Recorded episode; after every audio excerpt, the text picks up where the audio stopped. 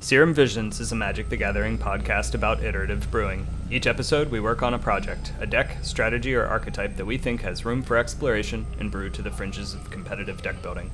In this episode, we welcome special guest Soren Wellman, aka First Turn Negator, to the pod to discuss brewing control decks and how he thinks about attacking the modern metagame. Soren has a pedigree of challenge top 32s, playing decks from 5 color Niv to Blue Moon. Have a sip of your Blink Moth tonic and open your third eye. This is Serum Visions.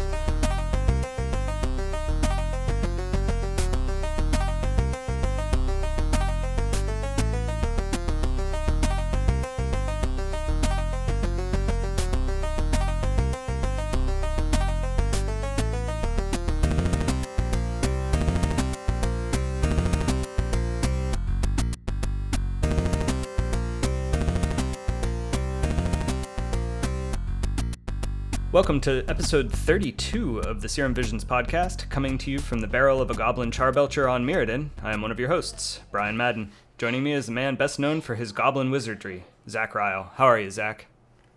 Um, I'm alrighty. Uh, I love uh, hanging out with the goblin pyromancers, always setting each other on fire. Uh, I believe, I believe that that I think it's Goblin Pyromancer has a really sweet piece of art where there's like goblins with like their butts on fire, like running around in the background. God, I love Onslaught. I do really appreciate the uh, somewhat slapstick nature of, of the Goblin tribe. It's the uh, the yeah, they've done a need. good job.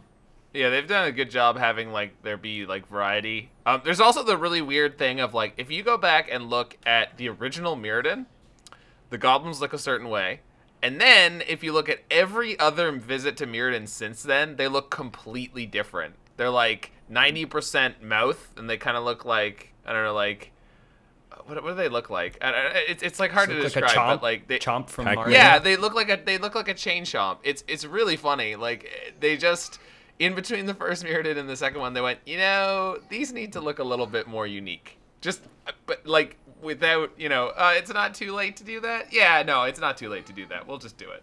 it it'll be fine. No one Yeah, will notice. Nobody will notice. Except we have, and now we're identifying it. So you'll never Yes, be able yes, to unsee yes. it. Con- You're welcome, dear listeners. You're welcome. That's right. Also joining us is the premier purveyor of fine free range goblins, Arun Singh. How are you, Arun? I'm doing super well as always. You know, they called me innovate. They called me an innovator when I came up with, you know, when I became the fine, the premier purveyor of these fine free range goblins. But to be perfectly honest, I just kind of, you know, didn't have time to micromanage them, and I just kind of let them do what they want. And so far, it's relatively played out and got a bunch of accolades, and we'll just hope it continues. Because once again, you know, don't have the time or the money to manage these things. They're pretty, they're pretty wild. yeah, that's uh that's my child rearing strategy as well. I mean, I'm I'm a big proponent of you know like free range kids. Like let them let them be independent. Let them do things. Like sure, there's some small risks, but like you know, if you hover over your kids, just like they're gonna turn out pretty weird and dependent. Mm-hmm, mm-hmm, mm-hmm. All right.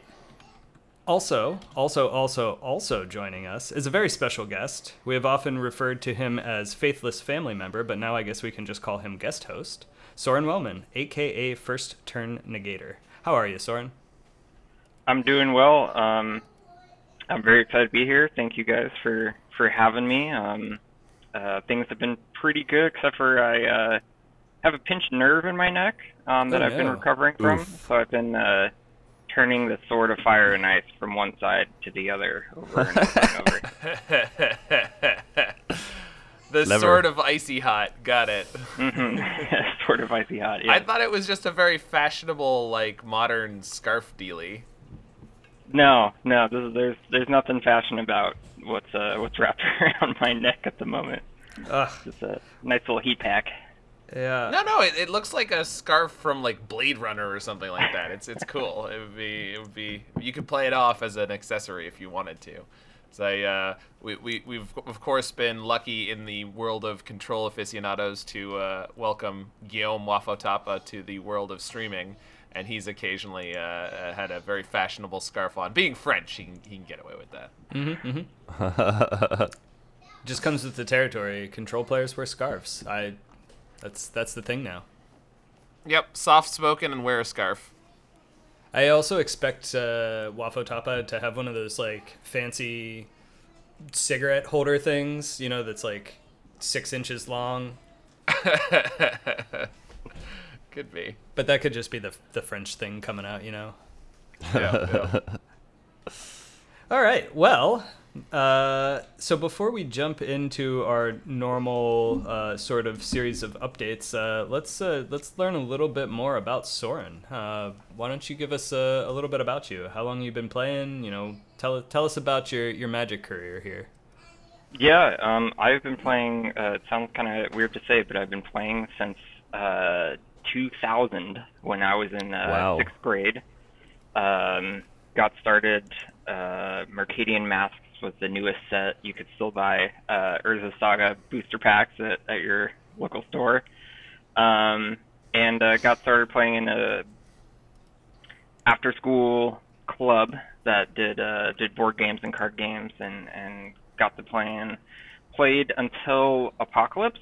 Um, so kind of the whole Weatherlight saga came to an end, and um, kind of always I always kept my cards and and kind of would play with the decks that I had, but I, I don't think I bought a pack for years and. Um, uh, had a friend who was getting engaged to a, a woman whose family all played Magic uh, many years later. Uh, they he and he really want he knew that I had played in middle school, and he was like, uh, like you got to get me so I can get in with the family. You got to teach me how to play, and so I I got out I got out my old decks and uh, I got bit by the bug again, and um, it was kind of funny because the last set that I had purchased cards from and, and and kind of was involved with the game was Apocalypse, and the set that had just come out was uh, New Phyrexia.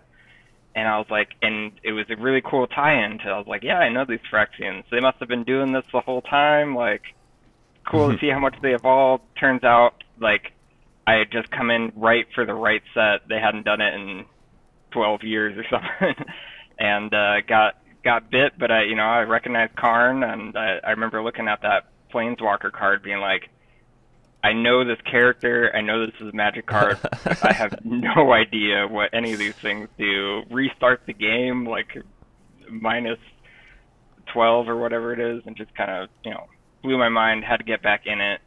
Um, was a uh, the one of the first decks I built was a Phyrexian Negator deck, hence the MTGO name, First Turn Negator, where you'd play Dark Ritual, try to get uh, Phyrexian Oh, Negator on the battlefield, uh, end the game, and four turns later, hope they didn't have a shock, and um, you know, then then seeing new Phyrexia come out, seeing Phyrexian Obliterator, and being like, wow, you know, Magic magic come a long way um, and uh, yeah, I started playing in tournaments maybe about a year later, um, and started playing modern maybe two two years later or something. Um, and yeah, I've just been just been bit by it ever since.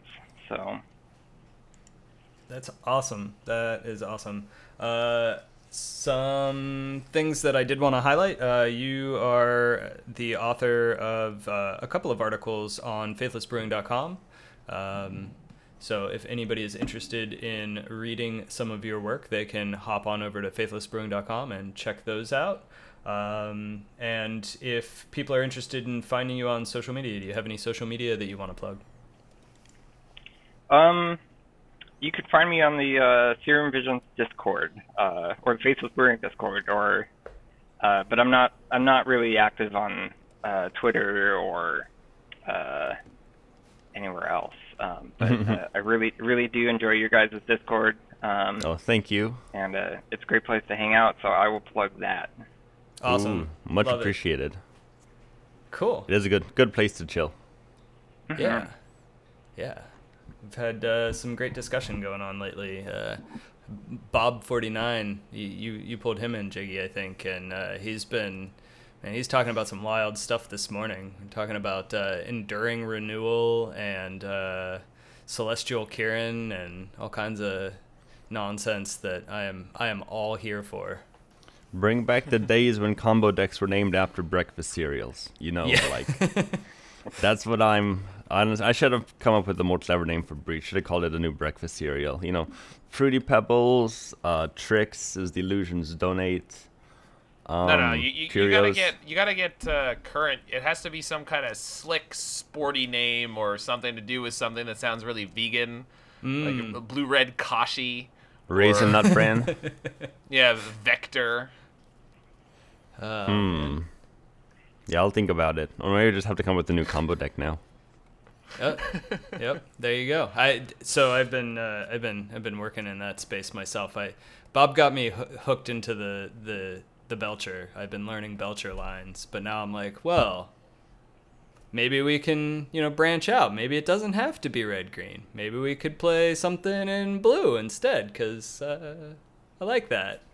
You know, some nice Simic recross piles. I, I I don't know. I don't know. Yeah, so we can yeah. name that after a breakfast cereal. All right, I'm down. You know, but as long as it's a breakfast cereal, I'm totally down. All right, so I think uh, I think you have a little Omicron update for us here, uh, Doctor Combo. Yeah, before I get into things, I just want to give a brief Omicron update. You know, this is the new strain of COVID. Uh, two weeks ago when we last recorded it, it had kind of just been discovered the week prior. So just want to give some more updates on that. Uh, once again, I really want to fo- emphasize this is not a South African strain of the virus. This is a strain that was discovered in South Africa because South Africa has very high quality testing facilities and they test and they sequence a lot more. So that's number one thing and really, you know, important to keep in mind. Uh, it's been two weeks. We still we have early data. Once again, need to stress this is early initial data.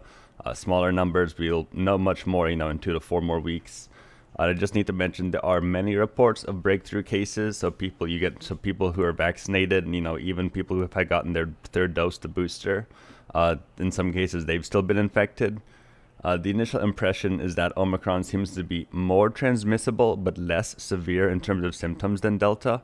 But once again, this is all very early stuff, and you shouldn't trust this 100%, but just keep this in mind as we get more data.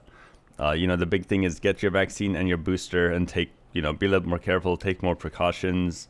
It seems pretty likely that many of us vaccinated people will actually kind of, ca- will probably catch it and just have milder symptoms.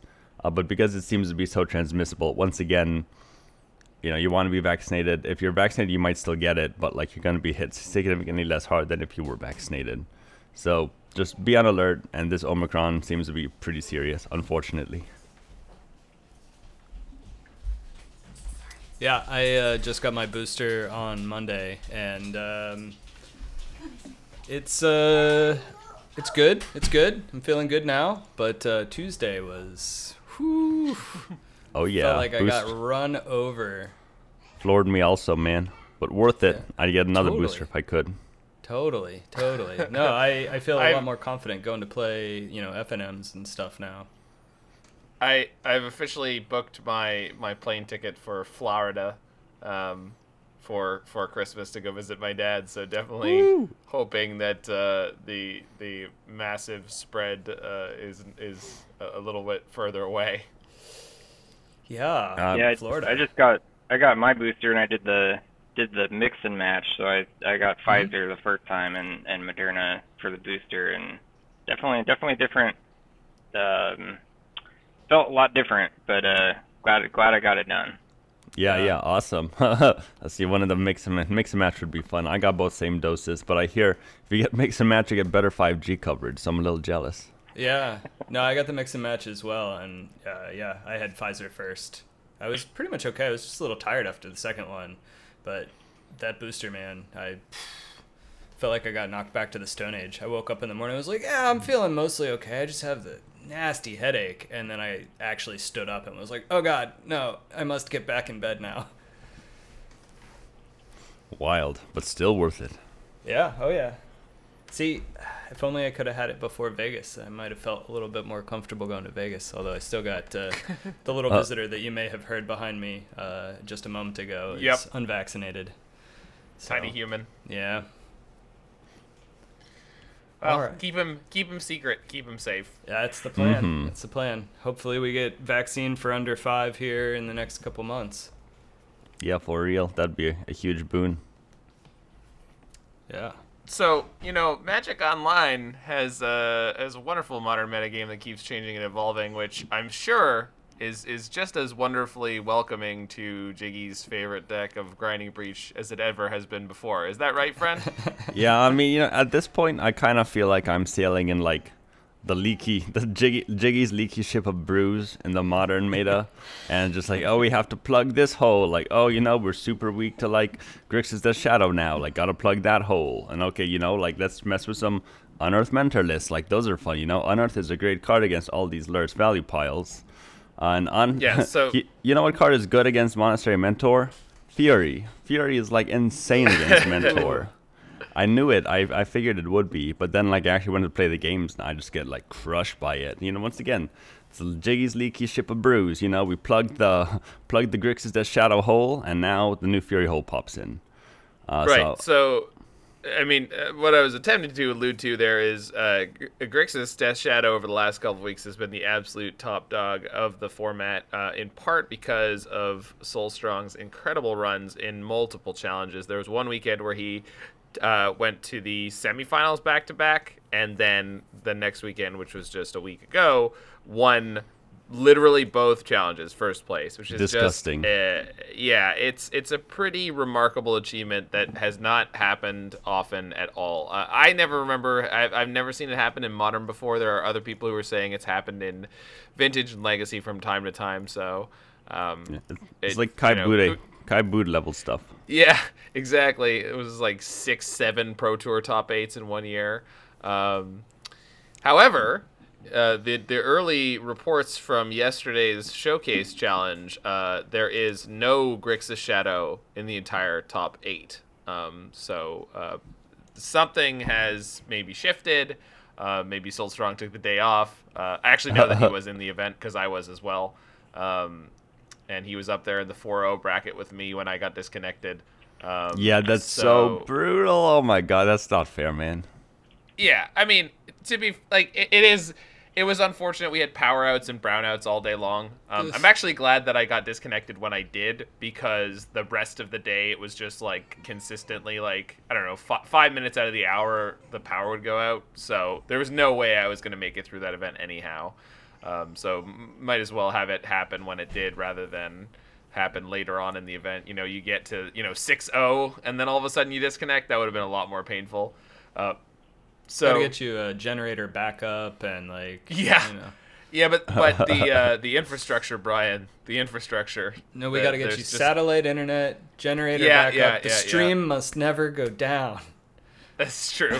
um, so from that top eight, we had uh, a good friend of um, the control community, at least uh, new-ish comer to Magic, Ponsor, who made second place on Blue Red Murktide Hey. with four-color blink in first. Woo! Um, and then Black Green Yawgmoth, which was shockingly not played by Demonic Tutors, was in third place. Jund Saga in fourth place. That I love Jund Saga so much, and it's one of those decks that like I just can't. I feel like nobody thinks it's a good deck. I don't. I have never seen anyone actually talk about this being a good deck. Well, And here's I- the- Colors. I mean, the big thing is like actually I saw Doomwake me like get crushed by it one time. I was like, oh, I want to try streaming this thing, so I pulled up a list and like his mana in like three matches, it just never came together. It was all he was mulliganing well, it just like the mana never worked, and that's how I feel like every time like I watch other people play, it's just like wow, this you know this mana's garbage. Like holy shit, how does this deck do anything? But then somehow against me, they always curve out perfectly, and I don't get it. Wait till they get a Jun Triumph, then they're really gonna. oh they're really yeah, gonna be Oh. flying.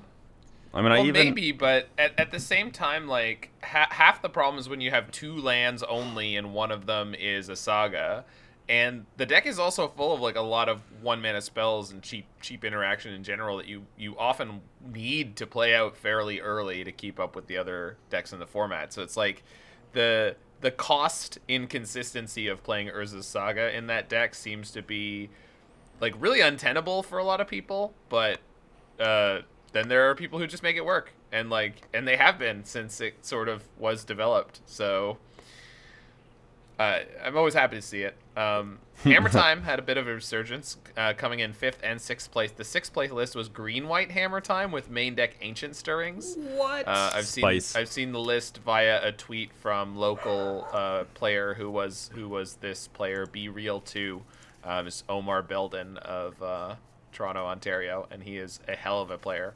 Um, so that's kind of cool. And then uh, the red white prowess deck that uh, I know a few different streamers and otherwise were working on a couple weeks back that kind of didn't seem to take off with with um, Chandra dressed to kill.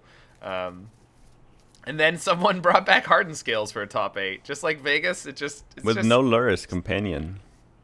Yeah, it uh, appears appears not to be. Although I I don't maybe not. Like th- we don't have a deck list at all, right? Like we don't have their Twitter. Oh, we don't have their deck list. Like this is this this is Bamzing's tweet last night where he just sort of sources everything from like uh, word of mouth, right? Like it's like who did someone play against them? Yes. What were they on? Hardened Scales. Okay, and he just slots that into Mm, the list. Gotcha. Makes sense. Um, yeah. So, I was but, but but all the other companions are labeled, so it's possible. It's possible they were not playing Lurrus. I was really hopeful that we would see some of the new modular creatures pop up in some of these hardened scales lists. Some of the like red white. You know, there's I've seen an Arcbound Mouser. Um, that's the Huh. single white mana for a one-one lifelink modular one. I, I've seen that. I, I have. Yeah, well, I, I've heard from um, so it, it, he goes by Taiga style uh, all over the place. He's in a bunch of different discords, um, dive down Discord. Uh, I've seen him, you know, all over. But I know he's a big hardened scales player, and you know, people ask, "Oh, why do you run like Arcbound Worker?" And he's like, "That is the most cost efficient way to get counters. Basically, like if I could run eight workers, I would absolutely run eight workers." and so it's not terribly surprising that they would run the Mouser as well. Um, but yeah, I, I guess I was hopeful that we would see some of the uh, the red white like m- you know dual colored ones show up because there's some interesting creatures. They're just kind of pricey.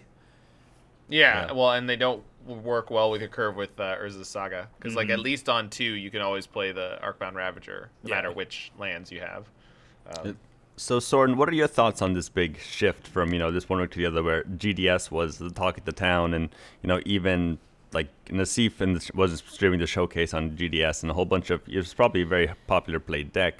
What are your thoughts on you know how the meta shifted, and why you think, or why do you think that GDS might be kind of on a downswing, at least for this week?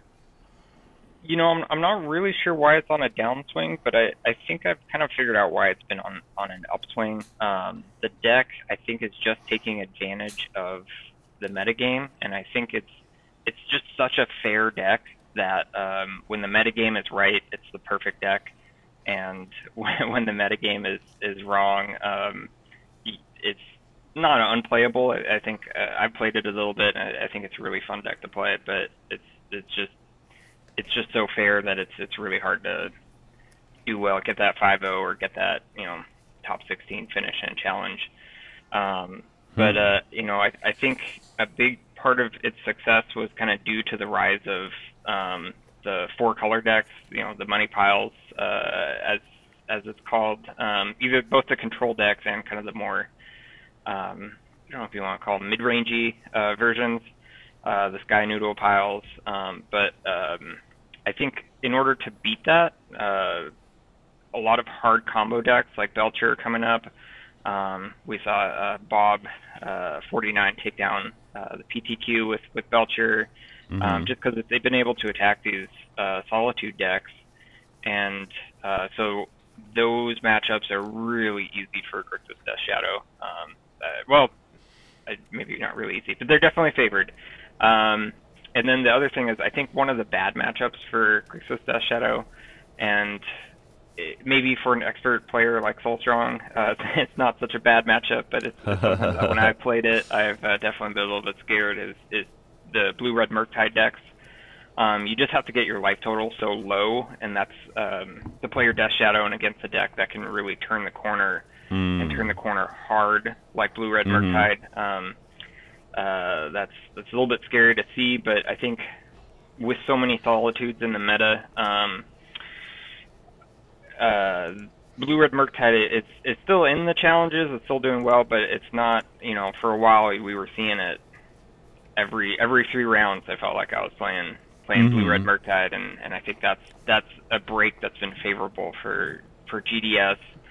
Um, and then I think I think the last thing is that I think people have finally figured out how to play against Solitude um, with Mm. the with the playing shadows and, and and knowing how to play against that. Um, uh, maybe that's just you know something that took a minute to figure out. Um, but if you look at like aspiring spikes, versus Death Shadow list, you know they look different than the ones that Soulstrong has been playing. And uh, Oh, you know, do you know what the less- diff- Do you know the the differences are? Yeah, they're less Kroxa based. Um, I think um, the aspiring spike list was was very much trying to play off that synergy of um, Kroxa and uh, Dress Down. Um, Yep. Oh. And I- mm-hmm.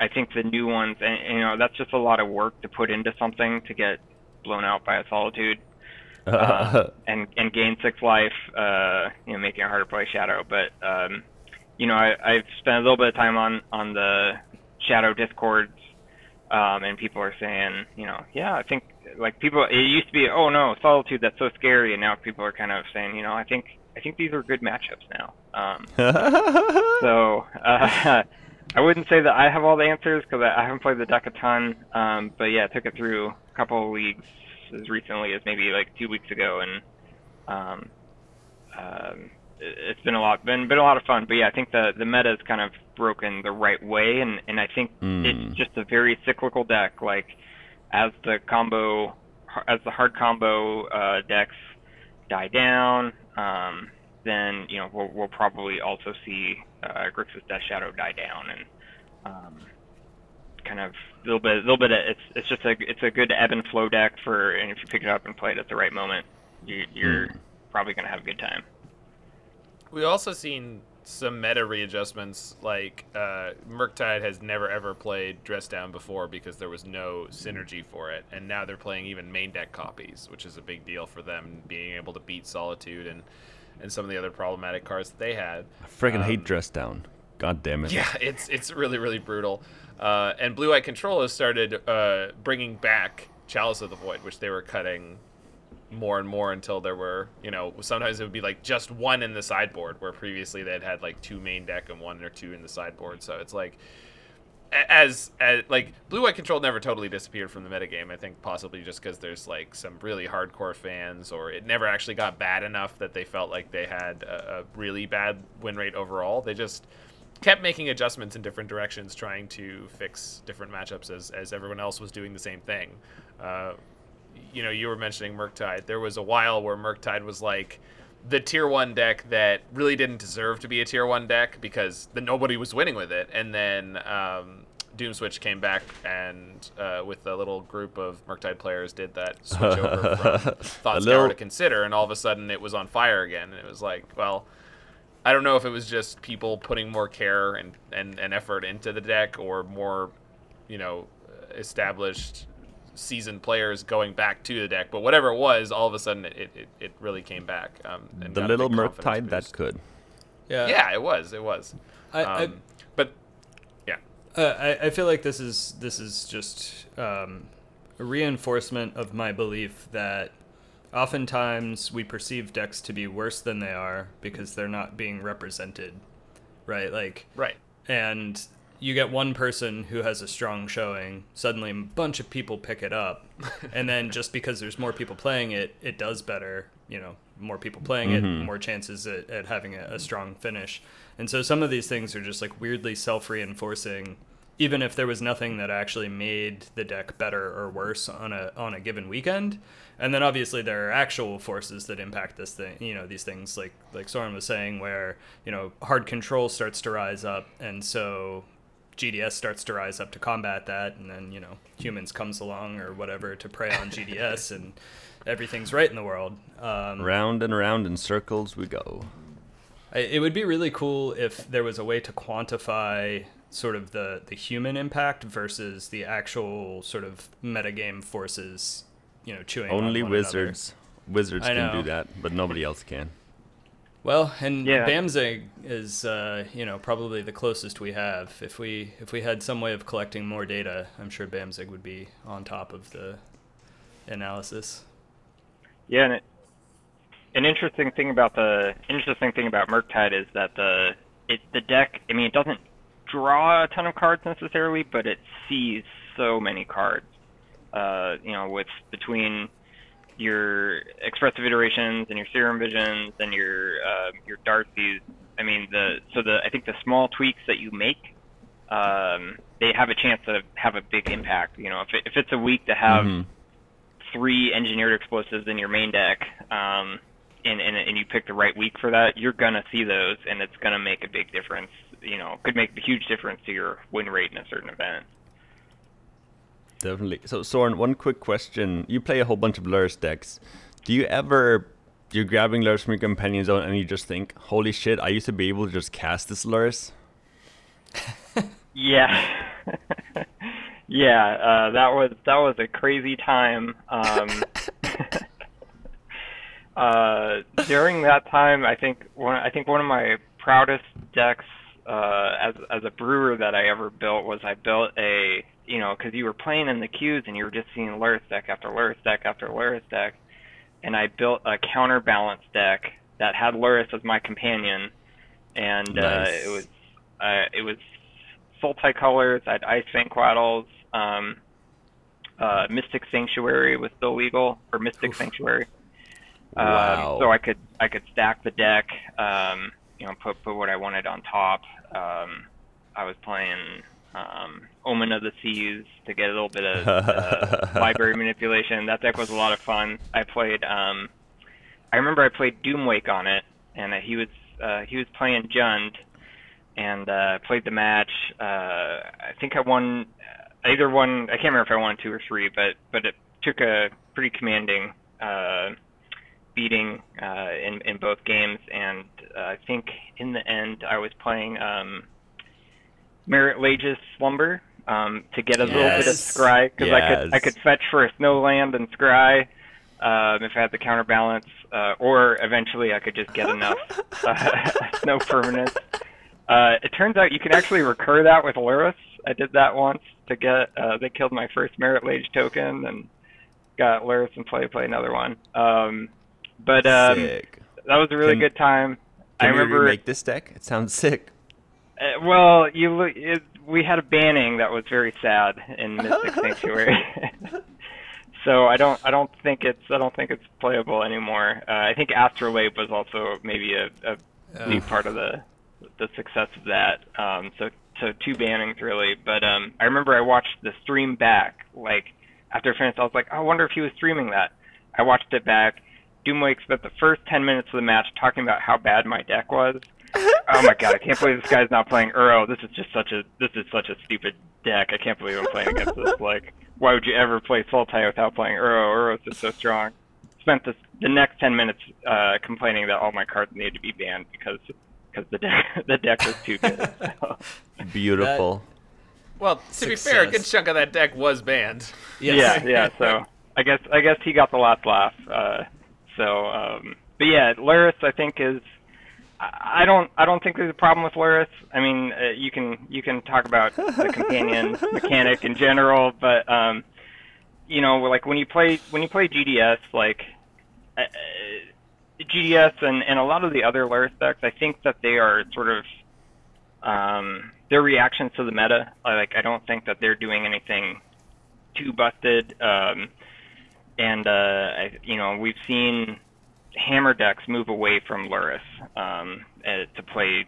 Uh, I think Crusher Bot's been a big proponent of this. They're um, they're bringing in uh, you know new cards, swords, and and whatnot. Uh, but uh, and I think I think if if Lurrus was banned, I don't think any of these decks would go away. They would just they would just adapt. Um, I think uh, Grixis Death Shadow would just bring in Brazen Borrowers or Pinch Elementals or Season Mhm. Pyromancers, as, you know, just as as a different top end. Um, so while while it does feel you know a little bit crazy that you know you're you are kind of starting with an eighth card, I, I I don't think that these decks would go away. Like I think if you ever had a uh, hard combo meta, Grixis Death Shadow would would be able to shine just as well. Mhm. So For sure. But it would definitely like flatten out the power level of like decks that just definitionally can't have a companion with those who just kind of get to. Like some some of them just like totally by accident, right? Um, which in in some ways would be nice, but at the same time, I'm, I'm currently of the pin, the opinion that like yeah, there's a bunch of cards in modern that I find obnoxious or probably too powerful. But with the meta as stable as it is, I just don't think they should be making any changes because it's just so hard to know what what would happen, right? Like maybe banning Lurrus would actually just create a cascading series of, of events where it would be problematic. Um, you probably also have to ban Yorion because then the control piles and the, the, the mid-range value piles with Yorion would be just too good in comparison to taking away that, that mid-game advantage that all those Lurrus decks had. Um, you know, it, it, when, obviously when you play a non-companion deck against some of these decks, it just it does feel really hopeless because you're like, oh well, eventually they're just gonna buy their companion, and that's so much free value. I'm just not gonna be able to keep up uh, in a fair mm-hmm. fight.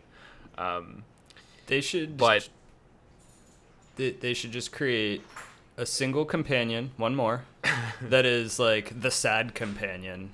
You may play this as your companion vanilla if if you meet no other companion requirements. So it's just yeah. a freebie companion, and yeah, it's like a a, a three mana two two or something. You know, just like here you go.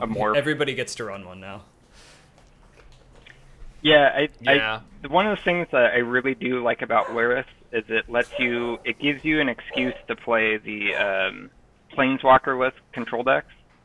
Um, that yeah. look, they just look very much like a like an old school control deck from like 2005 or something. Um, you know, kind of like the old, you know, Doctor Teeth kind of control deck. Um, that you know, there's there's no Jace the Mind Sculptors, there's no you know big creatures. It's just I'm gonna beat down with Creeping Tar Pit or and Snapcaster Mage, and that's how I'm gonna get there. Uh, I think I think those decks are are really cool. Um, I'm I'm a big fan of those. So. I yeah, there was the um, the like Sultai deck that's just like Snapcaster, Ice Fang, and Lurrus. Mhm. Mhm. Yeah, that's uh, I, so. Actually, I think this is a good segue into our next section. So I'm gonna say let's take a little break here, and when we return, we'll start talking brewing control in modern. Stay with us.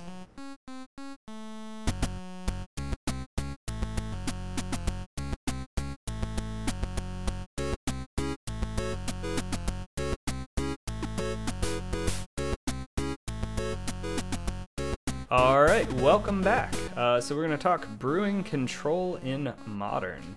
Um, so Soren, as we said at the, the very very top, you have uh, a pedigree of top 32s in the modern challenges. Um, a lot of times you are playing control decks. I've seen you play all sorts of wild stuff. Um, before we really dig in, can you define what control deck means to you? I know it sounds a little bit silly. I think we all have some idea, but uh, understanding how you're defining it may help us understand your approach to building these decks. Yeah, um, I, I, think you're you're definitely hit the nail on the head. I think we all have an idea of what it is in our head, um, of you know what a control deck looks like. Uh, but then you know there's a lot of murkiness when it comes to you know tap out control decks and you know how how big does your mid range deck get before it's a control deck? Mm-hmm, and mm-hmm. um but I, I think I would define it as as a deck that that's reactive.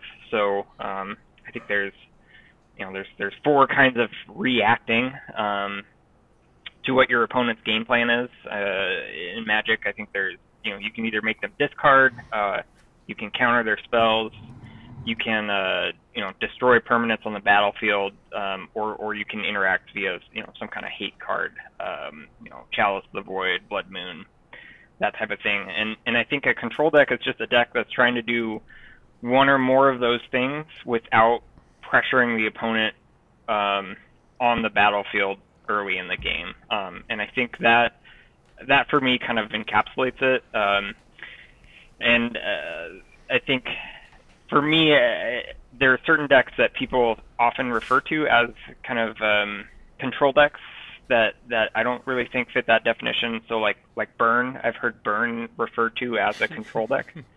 Um, and, and, to me, it's just like they're committing to the board early, um, and and pressuring through the board, you know, the battlefield early, um, and then trying to finish you off with those you know last few burn spells. And and to me, I don't think that really fits. Um, so there are some things that are maybe outside of that definition. Um, so a lot of people think of, well, you know, card draw. Your deck has to have a lot of card draw. You know, trade one for one, um, draw some cards, and end up with with more cards in hand than your opponent. Um, uh, you know, that's that's something that that maybe could or could not be in a control deck. Um, and then I think the other big thing is a lot of people say, you know, control. It has to be blue. If it's not blue, it's not control. Um, I, I don't I don't necessarily think that that's true. Um, but um, you know, for I think that's that's kind of the stereo the stereotype that we would assume that a, a control deck is blue. But um, you know, I built I built some black white control decks. Um, you know, there's uh, for a while there were some you know um, kind of fringe black white like planeswalker control decks that were pretty neat. Um, there's there's maybe some other ways to go. Out. Like I think Skred is pretty close to being a control deck. Um, um, but yeah, uh, that's kind of that's kind of where it fits, and I I think right now uh, I think it's it's very murky. Um, when I first started playing Modern, there were a lot of control decks that had a combo finish. Um, so mm-hmm. you could mm-hmm. think of Twin, you could think of uh, the other big one would be kind of the Rug Scapeshift decks uh, that played a lot of cryptic commands and um, you know other rebans to, to try to solve the game to get to to play a Scapeshift, um, but could also just win via the control route. Um, but I think now uh, we've kind of crossed. I think with the printing of like super hi- hyper efficient threats like Wrenn and Six and and Ragavan and um, those type of cards, um, I think we're kind of in this area where instead of you know being pure control decks or you know control decks with a combo finish, we're getting kind of murky in between control and mid range. Um, mm-hmm. I, I don't know if you guys feel that that same way at all. Yes, I'm gonna jump in real quick. The give give you task you with solving the age old question that lots of people have probably gone to war over. Is five color Niv a mid range or a control deck? Uh, that's it's that's a tough one. Um, I think it's it's a mid-rangey control deck. I, I do think that uh, tap um, control. Yeah, I mean, I think I think the thing is that that kind of defines it for me is like, are you playing to the board early and trying to win with that? And the the cards that stick out for mm. me hmm. that that are doing that are Wrenn and Six, um, and Teferi Time Raveler. Uh, those in Niv, you would play those out, and sometimes you would just play those out, and you weren't really trying to win with it. You know, you're just trying to get a couple extra lands in your hand. But um, uh, on occasion, you know, that was enough to to kill a couple creatures and and really get going. Um, so it, it depends. I I think it does fall into the the category of control decks. Um, just mm-hmm. it, it, and but it's it's also a weird deck because it's also like a toolbox deck. You have those bring the lights, and you can get weird one ofs that that really bail you out in certain situations. So Niv is Niv is kind of a little bit of everything, I think. Yeah, it's I, definitely not an aggressive deck, and I think like when you compare control decks to aggressive decks, which I think is like the, the reactive to the proactive, like that that's like a clearer definition a lot of the time. And and I think uh, mm-hmm. when someone asks you what is the win condition of this deck and you don't have like a, a clear elevator pitch answer that oftentimes is a really good uh, tip that you're probably talking about a mid-range deck or a control deck because like it's it's like the five color nature of Niv and some of these new decks like the four the four color Omnath five color Omnath deck is just that a lot of the cards you're playing that are good controlled cards, like sometimes you just play them all in a row and the snowball that gets created just bulldozes your opponent. Like turn two Six, turn three Teferi, turn four Omnath. Like sometimes people just die to that, and you're like, oh, I mean, I had a, a, the ability to play a really long game, but I guess I could just kill you um, if all of mm-hmm. your plays lined up really badly uh, against that. Um, my my my personal definitions for control deck one of the most important things I think is is the idea of inevitability. That the control deck should always be striving to be the bigger deck. Um, that if the game were to go on and on and on and on, that you are more comfortable that you're going to come out on top, and that leads you to being able to go to point two, which is since you know you're going to win eventually, just spend most of your time dismantling the opponent's strategy. Whatever they're trying to do to win the game, you just prevent them from doing that. And eventually, you know you'll win. Uh, sometimes it's a combination of cards. Sometimes it's a very spe- specific small number of cards. Um, but that's that's the the general idea. And even the idea, the the very famous article, "Who's the Beatdown," kind of comes down to this topic where the player who has better inevitability does not need to be the beatdown. They can just sit and wait. And misevaluating which one of those players you are, who is more inevitable to win this game given an infinite uh, time span, that is a way that a lot of games get lost. When, Mike Flores, when players, classic. Who is the Yeah. beatdown? who's the beatdown? But that, that it's really true. And Jiggy, you're a master of doing that on Grinding Breach. You know from experience where you're you're forced to be proactive versus when you can just keep the game going because you know that the longer it goes, the more likely you are to be able to go, oh look, I won. Mm-hmm. Yeah, I want to chime in briefly and just say I really like the heuristic Soren that you mentioned of like, do you play to the board early and try and put on pressure, like you know, as a kind of are you a control deck? I, I hadn't thought of it that way before, but it does it does make a lot of sense. And I do. Yeah, I also want to chime in. I think burn is a critical uh, critical mass combo deck. You're just trying to assemble just like enough, you know, like essentially you just need eight one to eight spells and your lands and you know to go through and like that's it. So you know, you just need that critical mass of spells. But yeah, this is this is all just kind of funny stuff. But I do I do like talking about it. Just no tempo. No tempo. Yeah, I'd, I'd agree. With, I'd agree uh, with your Well- with your burn assessment. I mean, when I was coming up, and I think Soren, you're from the same era, although I don't know, because I started around 2003, there was no word for tempo at the time. There was like a word for like tempo plays, but tempo decks didn't exist. Like where I was, we just called them aggro control. Yeah, yeah, They weren't very common. Um, There's like it- legacy. It, just didn't. Threshold. It just didn't happen very often.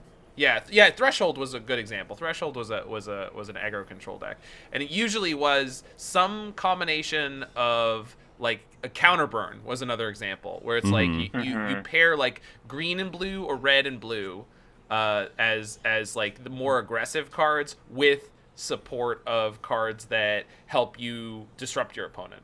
Um, and even though decks like that, and the current example is Murktide, Murktide can pivot into a more controlling deck, and they will have some very controlling draws, but they are not a control deck.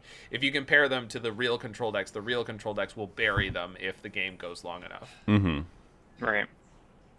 Um, and then, as, as Soren mentioned, there's also combo control decks. So it's like instead of having our end game be just like the sort of thing that takes up the least possible space, um, sometimes people will play a combo kill because, especially in modern, it's just like so- it, there's just too many powerful decks, and it's really important sometimes to be able to have a way to just say, you know what, the game's over next turn.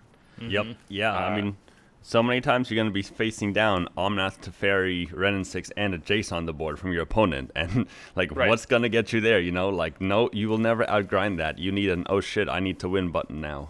Yeah. Right. Well, but but on the flip side, the person who's in that spot, sometimes when they play against Grinding Breach, they're like, I have all this stuff and I still could just lose. Yeah, yeah, I love Like- it. I lo- nothing makes me feel better than winning when they have like four planeswalkers on the board. It's just like screw you, man.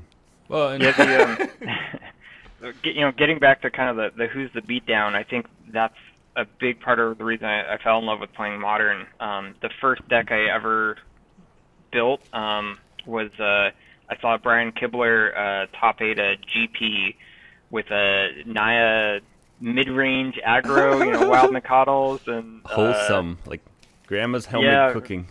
very wholesome and um and um Knight of the Reliquaries, Loxodon Smiters, uh can't Wow. be countered, um the original Veil of Summer uh on a on a stick. Um and and that deck was was really interesting and and um it you know looked so fair but you know you could interact in, in some pretty interesting ways it was playing a four Qasali Pridemage uh you know because of all the pod and the twin and that deck was um was really good at getting people to play um, to misevaluate where the game was going to go.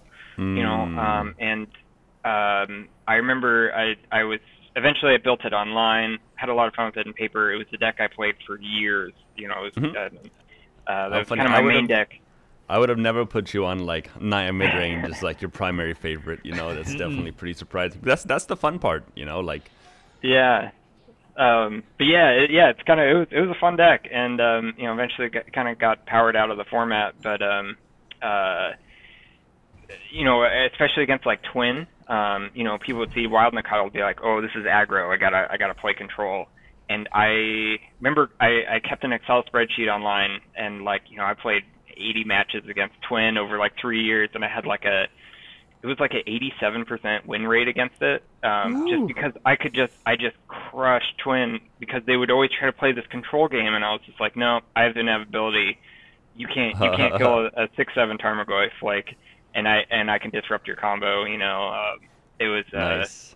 it was a really interesting deck, um, and uh, it, it came up with a lot of you know those kind of tricky board states where it's like, okay, who's really like being aggressive here? Who who has Mhm. inevitability? Ask some ask some really interesting questions. But uh, eventually, um, I, I don't think it survived Eldrazi Winter and and Death Shadow Oof. becoming a deck. That was that was uh, that was a little too powerful for it. So Well, Tarmogoyf's still playable. yeah, yeah. Yeah, it's It's actually than, more playable than it was for a while. It's, it's less than three mana. You can play with Lurrus. Yeah, yeah, you can. but more importantly, it, it, it uh, people figured out that it's like, wait a minute, it's actually really good against the Unholy Heat decks. You'd think it wouldn't be, but it actually is. No, this so often I'm just like, as soon as you see the Goyf become a six seven, it's like, god damn it. Yeah, like- it, it, it crossed that threshold. It's no longer heatable in, in one go. Well, so just to touch back on a point you mentioned, um, you know, this inevitability, and you have to be the bigger deck uh, or, or the bigger end game. And this is something that I've heard you say uh, on multiple occasions now, Zach, which is that uh, taking extra turns is the biggest you can go. And so this is why we've seen Yes. the success of some of these things like uh, the Indomitable Creativity deck, which feels very much like a control deck that, you know, inevitable with taking all the turns. Well, it, it, is a control deck um, with with a with a combo kill that that's hidden in there. Um, this is the four color creativity deck. Uh, Goldfish, by the way, is marking like all creativity decks as creativity decks. So like the red green one that looks like Titan Shift that's listed as Indomitable Creativity, as is I think there's at least one more fairly distinct very oh it's the, the four color one with uh, primeval titan those decks are a lot more linear um, Yep. And not not in the not in the same way. But yeah, the the going back to the classic Velomachus deck, I mean that one was again that was considerably less of a control deck than the version now that's playing Serra's Emissary and Emrakul. Um, and, and part of that is due to the increased number of planeswalkers and the decreased amount of space that the combo takes up. You know, you, you shift more of the, the slots towards interaction and, and um, then just like incidental powerful card advantage. Um, so yeah, so but but that uh, really brings us around to a question: is wh- why did that shift occur? And that shift occurred because it was a medical. Um, it was no longer appropriate to attempt to do the um, Velomachus combo, um, just like uh, Soren's uh, past favorite of uh, Through the Breach, Through the Breach, Blue Red, um, which is kind of more of a tempo deck than a control deck, uh, even though you could have some fairly controlling draws but it brings us to this question of like how do you approach building a control deck for a particular meta which i think also ties into the bigger question of i think through the history of modern control has been one of the worst uh, umbrella ar- archetypes Yeah, it's a it's a it's a hard question. Um, and I think I, I I wouldn't really call myself like a like a brewer in the terms of like I'm gonna come up with like a, a brilliant like A plus B plus C plus D combo with some draft chaff from like three years ago and and finding the you know the the newest food enabler. Um, I I think I kind of more approach um, tournaments as uh, you know coming preparing for a tournament as like I want to try out like a new idea. Um, and the, it may not be like a, a totally different deck, but um, you know, a, a twist or um, you know, adding a color, swapping a color to an existing deck, um, and just kind of you know trying to trying to tweak it to attack a, a meta game. Um, I think that that's a little bit more aligned with my strengths. Um, a- That is as a brewing. That is brewing Yeah. for sure. Um, I, I guess so. Uh, you know, it just it, it it maybe doesn't feel as as uh, as cool as you know when you do find that uh, It- busted card that gets you you know your metalwork colossus into play, into play or sure, uh, but you know, there's there's like whole cloth brewing, and then there's the the refining and the polishing, and I think both are equally important. And this is something um, I've heard echoed before. You know, people say, "Oh, I'm not a brewer. I just want to try this card or that card," and I say anybody who is t- taking things and making adjustments is is brewing. Um, and uh, you know, I think it's I don't want to understate like the polish is just as important as the whole cloth new ideas because the whole cloth new ideas tend to be bad until they are polished. And somebody like me I can maybe find some of these weird combos or whatever you know like the A plus B plus C plus D to get my metalwork colossus out and then I kind of stumble when it comes to polishing those decks up. Yep. and it, it takes a, a different sort of mind to get those over the line and make them viable and playable. So we work together. It's harmony. Well, and I, I, I would say that like Soren, I, I know you from taking things like okay, blue red is generally good in this metagame, or blue red breach is generally good in this metagame, and then I'll see you, you know, top thirty two, top sixteen with decks where you're like, well, I was having problems with X, Y, and Z. Um, and I decided that I was going to use the color black to solve these. All of a sudden, there's like a Grixis through the breach list or a Temur through the breach list, and you'd always have that good thoughtful feedback for people who are like oh but what about playing this card in your deck and you're like nope tried it didn't work didn't solve the problem i was looking for so it's like you you were always you know putting in the work and effort and um, analysis to actually say like I, I did this not just because I wanted to do it because I was looking for a problem like I was solving a problem. And and I have found the solution that it solves the problem. And you know your um, resume of tournament finishes and all the different decks you've done it on I mean it, it just speaks for itself at this point. Um, to wit, that's like I, I think one of the things that like what playing control in modern has been so difficult for so many years was that um, the the answers were not very broad or efficient in many cases, and the number of very very powerful proactive decks with completely different strategies from each other was uh, totally un- unapproachable. You couldn't build a deck that could beat Storm and Dredge and Burn and five color humans and other control decks and you know uh, Affinity and like the the proactive decks are so powerful. Um, but now we have a lot more tools to fight them. I think. Yeah, I agree. Um, and uh, yeah, I, I just I, I can't help it. Um, I'm an engineer by by trade, uh, and so uh, have a sick addiction to trying to solve problems. And and I think Yep. that um, you know I think that's what I if I play in a tournament I don't do well.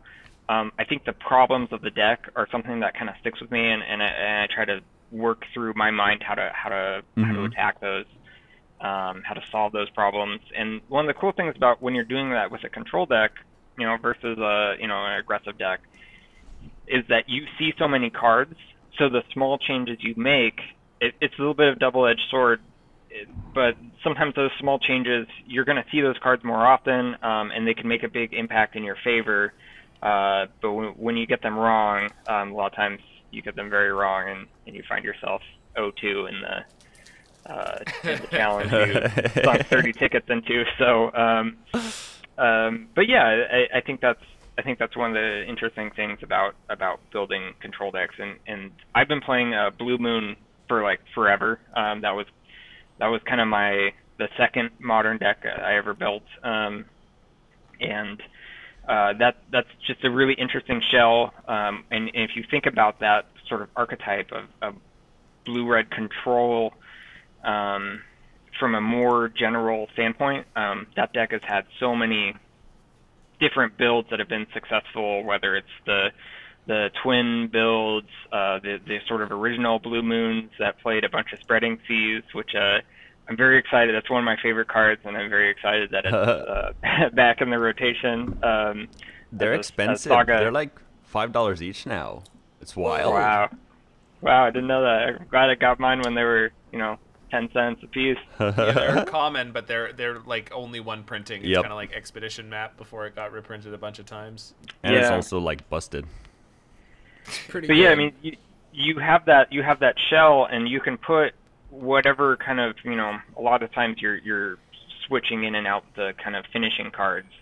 You know, whether that's breach uh, through the breach or uh, you know twin or just a, a Jace or a Crackling Drake, um, whatever that is. You know, that's that's pretty interchangeable, but um, it's interesting because that's kind of what can solve the different problems in the deck. But it's also um, one of the things that I think keeps that fresh is that um, it changes the way the deck plays a lot. Um, so it never feels like, oh, I'm, just I'm playing the same deck over and over and over. Um, the play patterns become pretty different whether you're on a through the breach or Oh. whether you're on um, uh, Murktide Regent, uh, Blue Moon. Um, and I That's think that interesting. th- I think that that keeps it pretty fresh for me, and it, and it makes it Mhm. it makes the decks kind of hard to put down. Yeah, that's I hadn't thought about that. So you're saying you can only switch like essentially you just kind of switch the win condition, right? Only a few cards it totally changes the style of the deck, even if the surrounding is like the same cards. I, I mean, I think the win condition is the most common thing to change, um, but uh, and, and and that maybe I think that's kind of where I start a lot of the time. Um, you know, when I first kind of figured out like, hey, like I think I think I could use like Murktide Regent as like a finisher uh, instead of you know these these Jaces aren't really getting there against Hammer Time or you know it's just slow. It does, doesn't interact fast enough. Uh, you know, or, or burn, but it's like, you know, if I can play a turn three Murktide that's a seven seven against burn, like I'm probably winning that game. Um, Mhm. and and so that you know that kind of cascades down into like, okay, I, I'm gonna ditch my um, Opts for thought scours or whatever the case is, and and you can kind of build around that. And but the you know a lot that's I'm not I'm not gonna cut lightning bolt, you know most most likely. uh, so you know, so some there are some core cards that kind of go from build to build, but um, hmm you know, it's it's uh, kind of figuring out those tweaks um, of of um, you know, what do I want to do? How do I support that through the rest of the 60 cards or you know, 80 80 cards maybe? Um, uh, yeah, that's that's kind of I think that's that's kind of how it how it goes a lot of the time. Yeah, makes a lot of sense. Have you tried? I guess you mostly mostly control decks, but if you tweak, have you tweaked other non-control decks, and do you find it kind of different, where you have to tweak more cards to change the play style, or just you get less? If you tweak cards in other types of decks, does it feel like it has less impact on the overall game plan or like the overall deck than it does in control decks? Um. Yeah, I mean, I, I do like to play, you know, not control decks here and there. Um, I think it, it really depends on the deck. Um, you know, I, I did pick up uh, your masterpiece of the the breach, uh, Oh yeah, red I, I saw that. And you do well with it too, which is very very exciting. Yeah, yeah, the and challenge, right? Um, yeah, I think I somewhere up there. Um, uh, had a lot had a lot of fun. I've been playing it a lot in paper. Um, I built it in paper, and that's kind of Oh, what I've been taking to to our weekly local tournaments. Uh, Been Mhm. doing really well with it there. Um, but uh, I think most of that deck is just so fun to play. Um, it's just it's just a blast.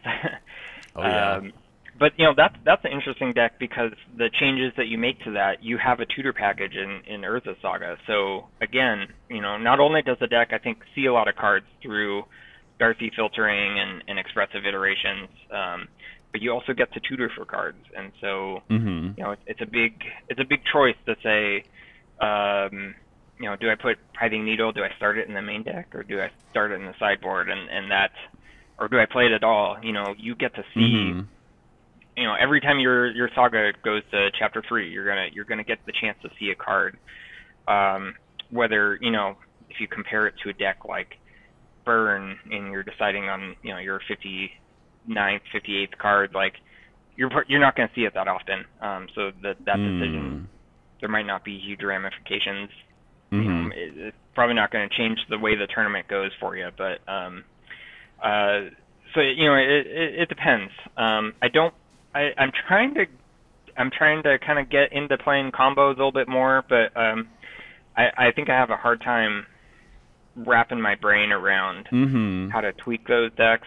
Uh, Um, like I picked up. Living End uh, the other day, um, uh, rented it, uh, took it through a challenge, did, did pretty well, went went Yeah. uh, five and two. Um, but like oh, I'm man. just kind of like, nice. man, like I don't, I just, I don't really know, you know, how to. It it seems like a pretty rigid deck. Um, I don't know I what's don't- happening, but I'm winning. Yeah, I was gonna Yeah. say picked up a deck and just casually takes it to like a another challenge top thirty-two. Okay, I will. I will say that I had Sodek's sideboard guide. Um, I, oh, nice. I, Smart. I uh, joined his uh, his patron um, Patreon.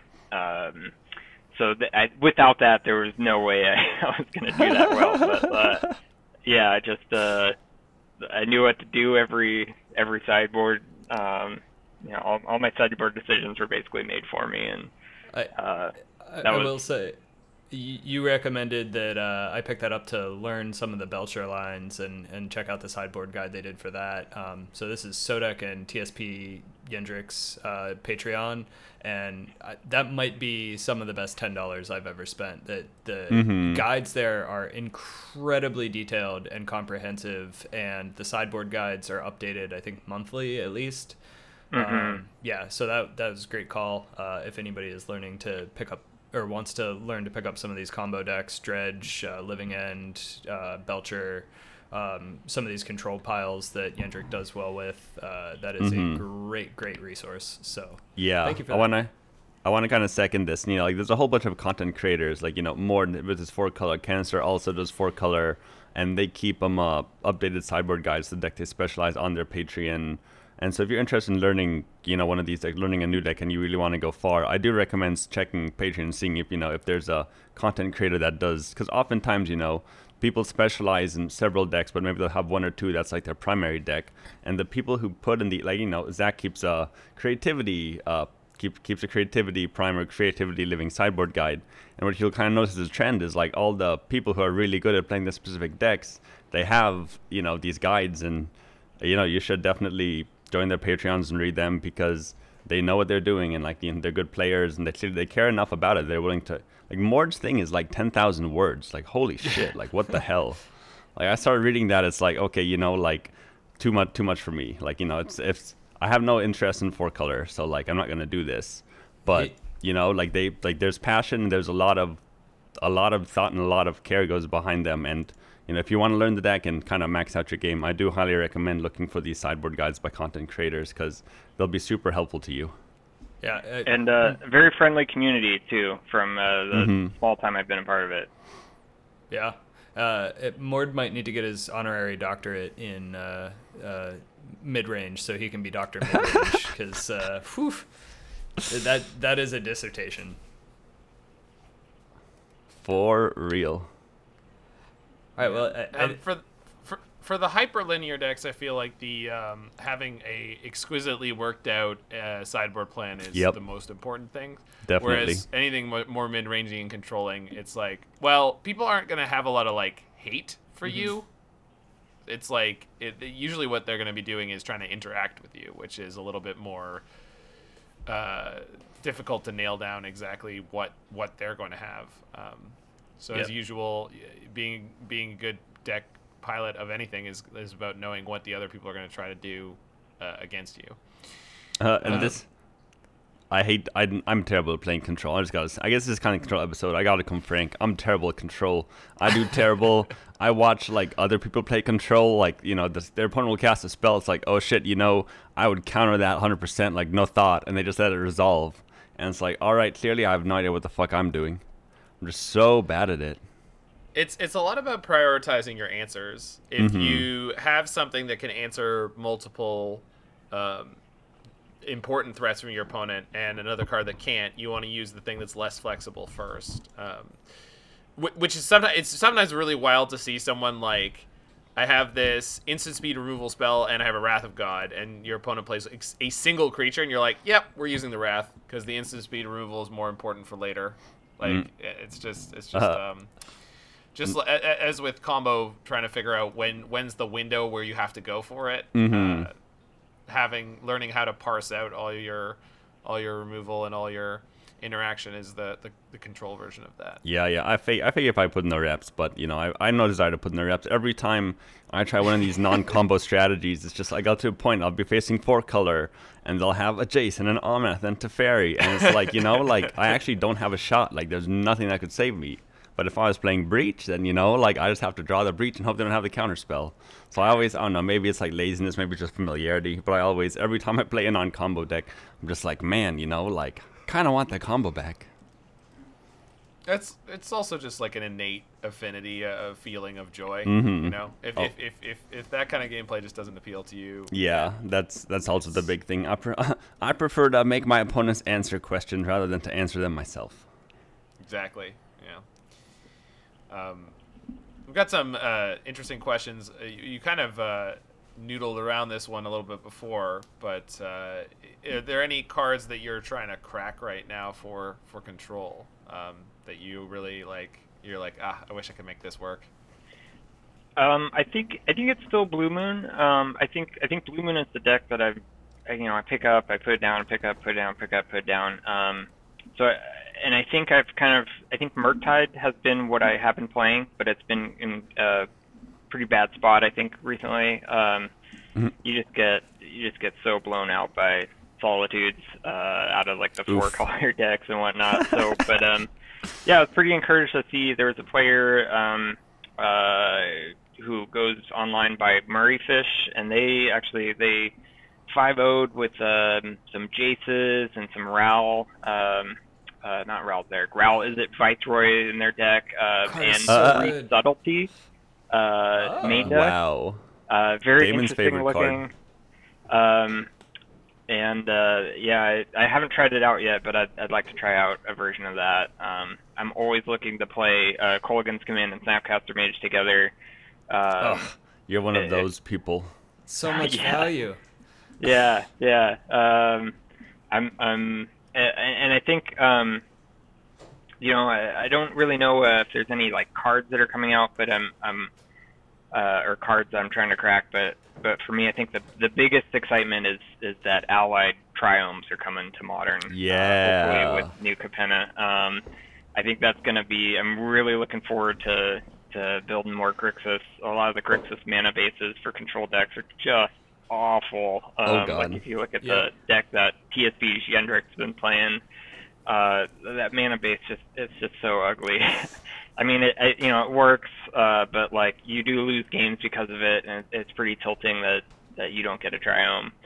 Um, I'm, I'm but I'm really looking forward to that. I think that's gonna really open up a ton of um, options for control control decks. Um, and uh, I'm really looking forward to building Grixis with Blood Moons. Uh, maybe you know you can swap certain. Maybe you start the Blood Moons main, or you start them in the sideboard and, and swapping them in Kolaghan's command. Uh, that sounds really fun to me. Um, but yeah, I, I think that's that's really going to change things. I think it's really going to um, give Esper uh, put Esper back on the map. Yeah. Um, uh, Kaya's Guile, I think, is really uh, does a lot in the meta right now. Um, Hmm. and uh, you know, just it just annihilates a lot of a lot of graveyard strategies. But the mana base for those, you know, for the old Esper decks before MH2 came out, those mana bases were just they were just terrible.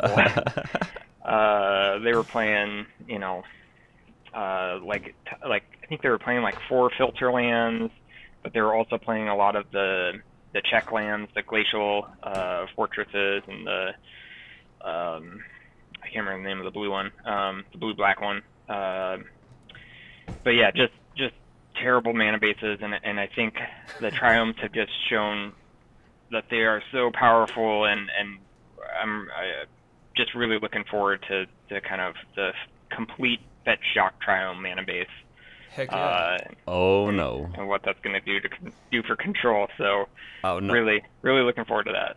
My one fear is this is, you know, like a monkey's paw, right? Like, okay, like we want the allied triomes, you get the allied triomes, and now you have 10 shocks, 10 fetches, 10 triomes. Like, who the hell knows what's gonna happen? Like, there's gonna Yeah. be, there's gonna be some messed up color bleeding, that's for sure. I think, like you mentioned, might be, you know, as soon as New Capenna comes out, might be a great time to play main deck Blood Moon.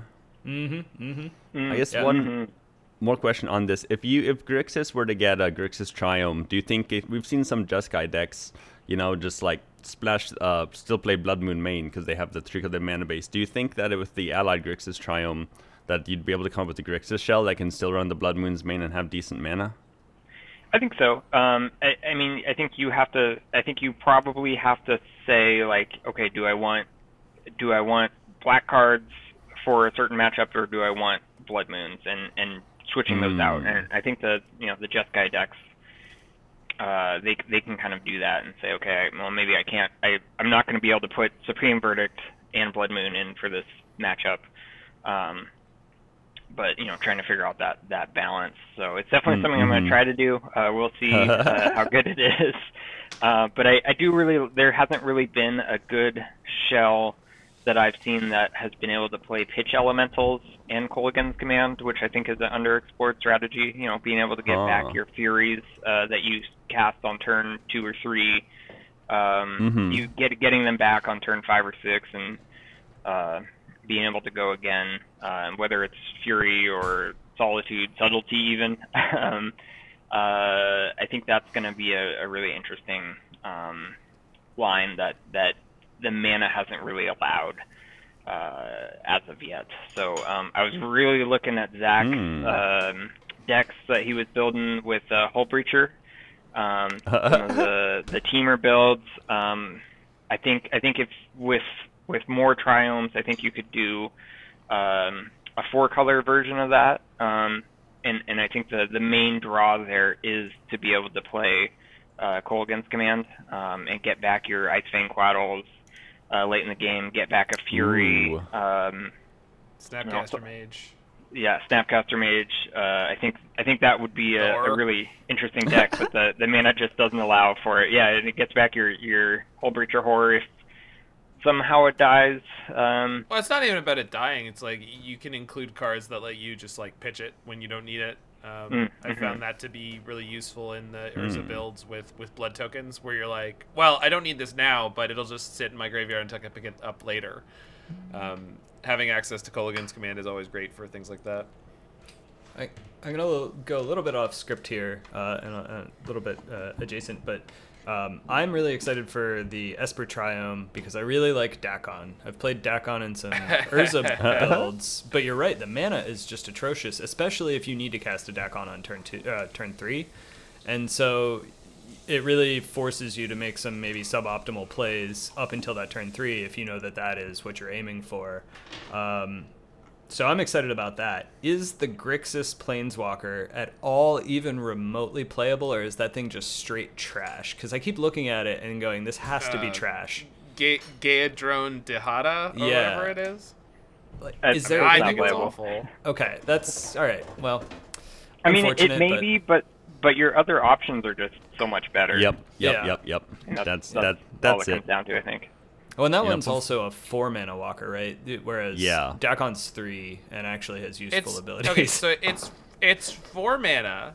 It offers you no card selection or advantage. Period. Yes. Period. It you can virtually blank opponents' stuff, but not actually. Like if if once this thing dies, it, it hasn't done anything. So. I mean, it just kind of violates every tenet of what it takes to be a modern playable planeswalker, Mhm. which Well- is weird for something that they put in a Modern Horizons set. And, and okay, so this was a bit of a leading question because I knew that that was the answer we were going to arrive at. Right, right, I've read right, the right. card. Wow, Brian, can't believe you set me up like that. so my real question is and this is why this is kind of unrelated why did they print it like at what point did somebody look at this card and go yeah this is reasonable to print Lore. Is that Yeah, it's it's lore. Okay. it's just lore. 'Cause Yeah. They, they put Dakkon in the set, and she's related to Dakkon. Yeah, she tricked Dakkon into killing one of the first Elder Dragons, which was also put in modern set. Isn't Piru or something the Mardu one? mm-hmm mm-hmm yeah Yeah, it's mostly for lore. Like it wasn't. I don't think it was meant for modern. Yeah, I think you know, kind of hammering back on it. It's a pretty interesting card, but the big thing is if you're paying four mana for a Planeswalker, you know, you need to be better than Jace.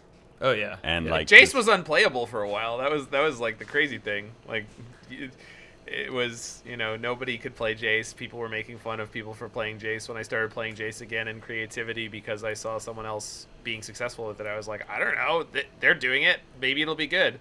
And at the time, it was because nobody could prismatic ending for X4. All the control decks were just like not bothering. Um, Well, that was a weakness you could exploit. that's going to be over with the printing of the triomes as well. We will never like everybody will uh, always have the option of you know prismatic ending x x equals four. You get your five colors Or even, nuke even everything. five, yeah. Yeah, But at the same time, there there is a cost to all these things. Like Definitely. I mean, like Yeah. it's like every time Jiggy puts uh, Triome into a combo deck that wants to sometimes top deck a land and win the game, I'm like, no, get it out of there. I, I don't care. I don't need that level of color stability, and I'm never gonna cycle it. Like if if I am, I- I'll take the hit, you know, because I would rather have that um, disadvantage than have the moment being like, okay, I need to top deck an untapped land, and the only tap land in my deck is what I draw. mm-hmm. Respect. Yeah. Oh, it's it's different when you're playing 80 cards. 80 cards, it's gonna happen co- like a correspondingly lo- lower number of times. Maybe you can get away with it, but uh, the 60 card decks like Breach, I'm just like, no way. I'm not playing a Temur Triome, even if I'm playing a Temur version of Breach.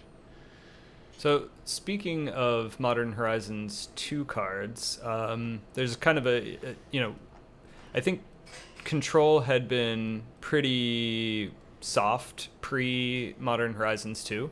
We saw a number of cards come out that have ended up in the Control decks. Do you think it's just the the addition of all of these cards in the aggregate, or do you think that it's a specific card or specific cards that have led to sort of this control resurgence? Um, and sort of as a, a follow up to that, uh, you know, obviously Counterspell is a big one. And uh, happy, sad, ambivalent about that. I think I think Counterspell was a slight upgrade. I think it's um, I don't think it's revolutionized a ton of the um, the way that control decks play. Um, you know, it, it's obviously it's it's replaced Mana Leak um, or Logic Knot. Um, but uh, I, I, and I, I do miss kind of playing uh, with it, like with against it. Um, you know, in the control mirror, sometimes you would try to try to get them to put their mana leak in a bad spot, um, make their mana leaks bad. There, there was some interesting gameplay with that, but um, it, it's given control decks a little bit more end game power, which um, is, you know, it is what it is. Um, uh, yeah, I don't, I don't think it's been like a revolutionary card, um, unlike something like uh, Prismatic Ending. I think that's been a huge get for uh, blue-white control decks, which is not what I usually play. Um, uh, but that's that's been a really big card, just being able to answer anything. You know, Aether Vial on turn one. Like, if you don't have the Force Negation, uh, you were kind of screwed if that came down uh, against a tribal deck. But now you have a one Mm. mana answer to that, and that's that's been really big. Um, Follow up think- question, real quick, Soren. What draws you to blue red control over blue white? Um, I think I really like decks. Um, I like my control decks to be able to turn the corner and and get aggressive, kind of like what you were talking about Mm. with the combo decks of like you like to be able to sort of say, okay, I want to I want to combo now. Like I like the decks that are able to say, okay, I, I can I can pressure my opponent earlier now. Mhm. Um, I'm not gonna do it on turn 25 with a, a Teferi that has drawn me, you know, 30 Time to cards tuck the- and, and whatnot. Time to tuck Um, the Tef, am I right? yeah, yeah. Uh, I, I, I just, I, I like being able to have that option and, and kind of be able to ask that question of, okay, am I the beatdown now? Um, I think that Mhm. gameplay is, is really interesting. Um, I also, I like my free wins with Blood Moon every now and again, but um, Oh, yeah, I think I think being able to, to turn the corner um, uh, when I went to when I want to and, and uh, try to evaluate those kind of tricky questions about when do I attack, when do I defend, when do I hold back. Um, I'm just I just really like that gameplay, even though um, it's maybe not as popular as, as kind of the the blue white. Um, uh, pretty standardized shells that are, are going around right now. So So Mhm. this makes me ask, and, and this is a genuine question. Why don't we see stuff like blue white control with Murktide, right? Like you had talked about, oh, maybe Murktide's Ah. a good threat for my blue moon control deck. So why aren't we seeing that sort of stuff with the blue white decks? I think burn is being able to play burn in your deck uh, really helps that. Uh, you know, the for years and years and years, the the best combo in modern wasn't you know Splinter Twin Exarch. It was Snapcaster Bolt, uh, and and being able to just take that. Maybe you get a you get a win a turn earlier because you were able to to bolt your opponent. Um, you know, you had the opponent at 11, you have an 8-8 Murktide, but you have the bolt in hand. So that's that's one less top deck they get to rip the Living End or the Wrath of God, whatever that is that they're. I guess you wouldn't want to draw Living End, you'd want to draw Cascader, but um, uh, it's just you're able to pressure a little bit more that way, um, and and get some wins by doing that. So, uh, and why not Jeskai? Um, I, I don't really know, but I, I think one of the things that I've always described uh, Blue Moon as like it's a lean control deck. Um, so the more colors you add, sort of the clunkier it gets. Um, um, trying to think of the the best way to put that, but um, I think that's why the generally the the two color builds have been the most successful. They might not be the most fun to build, um, but they're they're just they're very lean. They're uh, they know what they're trying to do, um, and the the white cards just they pull you in a different direction a little bit um, into to they have better cards for stabilizing. You know, Supreme Verdict is is so good because uh, your blue red Murktide opponent can't answer it. Um, they you just get a you get an empty board afterwards, and you get to start playing for there. So it's just it's just a pull. The strength of the white cards pulls you into a different direction, and that's not to say that maybe you could build a, a blue moon that had. Um, I have seen a couple of decks that play you know anti-burn sideboard cards in white, um, or they might have a Teferi Time Raveler in their sideboard or, or two for the mirror or cascade matchups, whatever. But um, it's just that's just not the strength so much of the white cards. Um, there used to be some builds with, uh, if you go way back with like Geist of Saint Traft, um, but uh, I don't think that meets the, the power level of, Yeah. of current modern anymore. The Man, chip has rig- sailed. Give me back the days of Armadillo Cloak on my Geist of Saint Traft, you know? That was some good old fashioned magic. Didn't they, they called that uh they called that deck uh blouses, I think? Did they? legacy I would deck? I could see it. I just I just remember that was just like hilarious. And Loxodon Warhammer used to be a relevant card. It's just like what the hell happened? Oh my happened? god, are you serious? Oh yeah. See, I, I was away from the game when Modern was actually introduced, and I, I missed a good chunk of the uh, early days of it. So It was amazing. It was so I, it was I believe it. so good. Just I Rocks know Warmonk. enemy enemy fetches only. That's what you get. Sorry. Yeah, yeah, yeah. I, I've, I've heard tales of the, the ridiculous mana bases. Why isn't your junk Yeah. deck running Bloodstained Mire? I don't get it. Yeah. So yeah, I mean, and I think I think that that sort of contributes to the overall ideas of like when you're when you're building any kind of deck, you want to kind of uh, stick to your your core strategy really really well. And and Murktide and Blue White just just just doesn't make any sense. It doesn't contribute to anything else your deck's trying to do. Solitudes literally give your opponent more life. Like you- you're just looking to get to a point where you're you're totally inevitable, and and part of that is just generating card advantage, which the blue white deck is actually not that great at doing. If if you um, if you play a really let's say threat dense deck, it's not easy for them to spend Archmage's charms uh, to get a two for one. They have to use them as counter spells, and so only their planeswalkers uh, and uh, memory deluges actually start putting them up on cards, which takes a lot of time and energy. Um, they really have to get to a very stable place. Whereas the, I think the appeal of blue red is that ability to turn the corner. You know, blue, blue white turns the corner very slowly, unless you're getting like an eight for one supreme verdict. Like generally speaking, they're just like very slowly stabilizing until um, all of a sudden you realize that they're just going to bury you in cardboard. Drives me Um, crazy. whereas- Makes me think I have Yeah, a chance whereas- for a moment. Right. Whereas blue blue red actually is the smaller deck uh, a lot of the time, but it, but because you know that you can um, be more um, you, you can pivot into an aggressive role very quickly. Which, as you mentioned, snap bolt Mm. snap is the classic example of you know people are fetching and shocking, and they're oh I'm against a control deck, it doesn't really matter. And then all of a sudden, there's a few more lightning bolts than you were expecting, and, and you're very close to dead. And uh, Brazen Borrower is a great tempo tool, but it's also just the 3 1 flyer. And and an eight eight, you know, slam down an eight eight Murktide for two mana, hold up, counterspell, you know, like that's boom. Game's gonna be over very shortly unless opponent can do something very quickly. Yeah. I, I I I'm such a like uh, old fashioned fogey purist that I, I like, know I you don't want to see any Murktides, DRCs, or Ragavans in my Blue Moon decks. But I understand that they're like very very good choices, Get especially Murktide. Right? Get with the times, old man. The world is evolving. I don't want to. There are plenty of successful Blue Moon decks that are not playing that card, and there are some that are, and it just depends on what the metagame's ready for.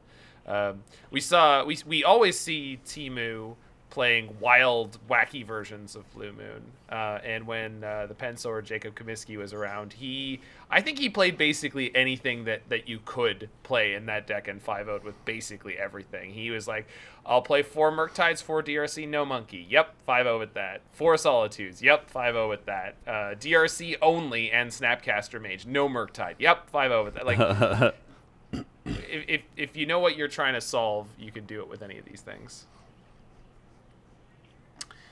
Um, I, I did pull out a bunch of lists here just so we can sort of you know learn from success. Looking at the the blue white shell, the five color quote unquote Omnath shell, which usually is four color, but there was Charlie the Banana King who played some main deck Kaya's Guiles at one point. Yo, Charlie, I Um, played in the prelim with Breach trying to get enough uh, QPs to join the showcase. I faced Charlie the Banana King round two, and he just crushed me with Grixis Death Shadow. I told him I'm sad that I'm like I'm sad to see you sell out, man. Like you have such sick brews, and like now you're you know playing the best deck and crushing. He's like I'm sorry. He's like I really need the QPs so I can play a brew in the showcase. It's like respect. Well, that's that's kind of for the greater good then, right? Yeah, yeah. No, I, I, I just it was sad. You know, I was I won the first round and then I got crushed by uh, Grixis. Sometimes you Yeah. just got to play the the you know the thing that's gonna win, so you can bank up some of those tix, so you can incinerate them later. My plan for this coming week, just gonna run some Belcher, try and get those turn two freebies. Hell yeah, I love it. Yeah, I think you'll be really. sur- I mean, just rec- rec- stack your whole deck. Like holy shit. Like, I'm goddamn. Very into recross right now. Uh, my brewing brain is going wild, but I need to focus on the prize. I need to focus on the Belcher and learn those lines Uh, first. I mean, I've thought about the you know just like recross and all these MDFCs. Just like clearly, there's some you know you can do a lot of stuff there. But I think that Belcher is just so obvious that you know through yeah. the creativity, the other shells are hampered because Belcher is easily the best other thing you can do with these things. Yeah. But you know, in the world, maybe Belcher gets banned, something else comes up. I do think like MDFCs plus recross can definitely be you know a new thing moving forward. Maybe just a basic shell. I mean, understanding and learning the Pyromancer's Ascension loops, like that, that is. There are definitely some cool things you can do with that. And so it makes me wonder if, you know, branching into a third color or somehow cutting red, which seems just crazy because red has some of the best MDFCs, right? Valakut Awakening, Spikefield Hazard, um, Shatterskull Smashing. Like, these are among the best of the, the MD, MDFCs. So I can't really see cutting red, but I do want to include blue somehow. Um, yeah. Anyway, that's a whole different podcast. So Well, and, and I, I ran into someone who's playing Oops All Spells Belcher. Like people are out there doing doing goofy crap. Oh, so- yeah. as they should be. It would not be modern if you don't get randomness. If I don't Mm-hmm. get anytime I get paired against like non-randomness in a modern league, I get kind of upset. It's like this is not my modern. My modern is not three Grixis, Death Shadow, and two Dredge decks. Like what the hell? Yeah, yeah. Well, it, it happens from time to time. If Sodek makes a, a tweet about uh, how great you know Dredge is, uh, and and with some results, you can bet all the Dredge players are going to come back. Uh, as I'm sure anyone who uh, loves Through the Breach, if there was a good Through the Breach result from someone, then they would all turn out of the woodwork all of a sudden, Oh yeah. just to try to recapture the old glory. As we're just all chasing nostalgia, Zach. yeah, yeah. It's it's a it's a clean it's a clean high. Um, so you've been poking and pestering at me uh, as as we leave the topic of specifically control brewing and etc. Uh, you've been poking and pestering at me about this uh, Esper mentor list. Always. Got the, the Gotta poke you. eye and mind of Soren to uh, to maybe be turned on this and see if we have any useful input. Um, Oh yeah, I would actually love Soren's input. So I will take a quick break first, uh, and Yeah. then kind of move on forward to back to Mentor, who I just cannot leave alone.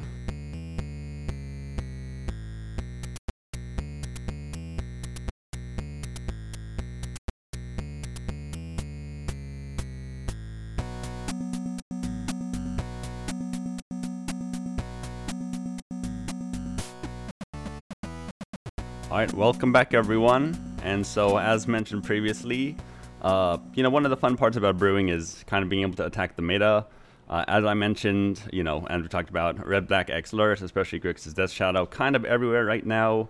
Uh, it is a nightmare matchup for Breach, you know, just like it's really bad. It is like occasionally I can steal one out if I, you know, if they're slightly stumbled and if I top deck a Breach at exactly the right time, but more often than not, I just kind of get ravaged by Ragavan uh, and other nonsense. And so, you know, getting pretty tired of this stuff and wanted to, you know, try something new. Uh, That's how can we brew attack the stupid Lurrus meta. I remember Sparring Spike mentioned that Unearth is one of the best cards against these Lurrus decks, which is like, okay, that's cool. Uh, Unearth, like my experience with Unearth is, you know, the Grixis Breach or Esper Mentor or just like Mentor in general. Like Mentor and Unearth is one of my favorite pastimes. Uh, so I decided to kind of dig up an old list, uh, the Esper Mentor list, and then the initial I started like okay, uh, kind of pretty classic. The one thing my initial list didn't have was Urza's Saga. I excluded that, and then you know for Erayo's main. Uh, but after playing a little bit in the two-player queues, I realized that you know you need you need some kind of plan C. Just like I remember, and it kind of dawned on me. One of the weaknesses with this deck that Zach would mention too is if you don't find mentor, like you kind of you're little you're pretty like you're pretty much like a floppy fish. Uh, yeah, Brian. Uh, so why is Unearth so good against these Lurrus decks? Uh, because if your Lurrus deck Thoughtseizes you, and if they see Esper, Mentor, and Unearth, uh, you know, like they have to take the Unearth, they can't take the Mentor, and then you know, just like, and when something does, you unearth it. There's also uh, like unearth, like you cast an Emry, they have to kill the Emry, then you unearth the Emry, and you know, just like you're back at mana parity again, and you milled more cards. So just it's a it's a good, very good recursion tool, uh, which is you know very nice. So the first uh, list uh, had no Urza Saga, but I added those. So the this is the second iteration of the list after a little bit of tweaking. Is 20 lands. Uh, Esper, the mana base is atrocious, but it's Esper with four Urza Saga. As you can imagine, it's kind of garbage. Uh, you know, we need we need an Esper try. Like three color decks in Saga are so hard to do. It's just like so hard, especially. But I mean, you know, just it's still needed and it's still worth it. But I think, and then four Bauble, I had three Amber. Uh, I started off with four Otherworldly Gaze, three Unearth, and then uh, I had a few Urza's Saga targets like Aether Spellbomb, Pithing Needle, Drum, Shadowspear. I had four Erayo in the initial list, four Mentor, four Emry, one Lurrus, four Ending, four Repeal, and an EE. You know, kind of nice removal, nice sweet. Uh, the, upon first, I took this out. I went 3 2 in my first league, and the lessons I really learned uh, Saga was good, and Saga was actually very good. Uh, Erayo, I love Erayo, but like Erayo is not a game one card. It is just like yeah, I flipped it on turn two against Grixis when they went turn one, just like tapped them, tapped my or passed. And I was like, okay, sick, you know, flip my Erayo. They didn't like, you know, they just killed me anyways. They just threw a Bauble into it, like dashed a Ragavan. It was just, it was ugly, man. It was ugly. Uh, and then there's a lot of decks don't really care about it. So I moved uh, the Erayos to the sideboard. I replaced them with Jace Vryn's Prodigy. Uh, you know, just I like I like the card a lot in these kind of shells. The other thing that was interesting is that Otherworldly Gaze was really, really good. I think in one of the first times I was playtesting it, I had an an Earth in my hands, uh, and I go turn one Gaze, uh, and then I mill a Lurrus and an Erayo, and then put a Mox Amber on top, and then turn two, uh, I draw, I unearth the Lurrus, play the Mox Amber, recast the Erayo, then cast a Bauble and flip it. And it was like, it was such a nasty play. I was like, oof. Yeah, I was like, wow, like, Sweet. pretty pretty impressed by this card. And sometime one time it was relevant that the flashback was the fourth. I could pay the two mana. That was the fourth spell I cast in a turn to flip Lurrus or to flip Erayo. So I was pretty impressed by that. But uh, you know, I moved the Erayos to the sideboard. and I thought, okay, you know, maybe a little bit more grind. I replaced the um uh, uh, the Otherworldly Gazes with Esper Sentinel. You know, kind of iterate, see what happens. My second league was two three. Um, it kind of, you know, Jason actually felt amazing. Uh, Esper Sentinel, interestingly, didn't feel so great. It was, I don't know, I've like never been impressed with Esper Sentinel and all the shells I put it in. Even when I tried, you know, smashing white in Underworld Breach just for Esper Sentinel, it seems like it'd be so good in theory, but it's just always kind of lackluster. I don't, I don't quite like. Im sometimes it draws a card, other times it just dies. The tempo didn't seem to be as advantageous as I thought it was, uh, which is you know pretty interesting. Uh, so I want to do a third league with this. Oh, I do need to mention this deck has a big weakness to Fury.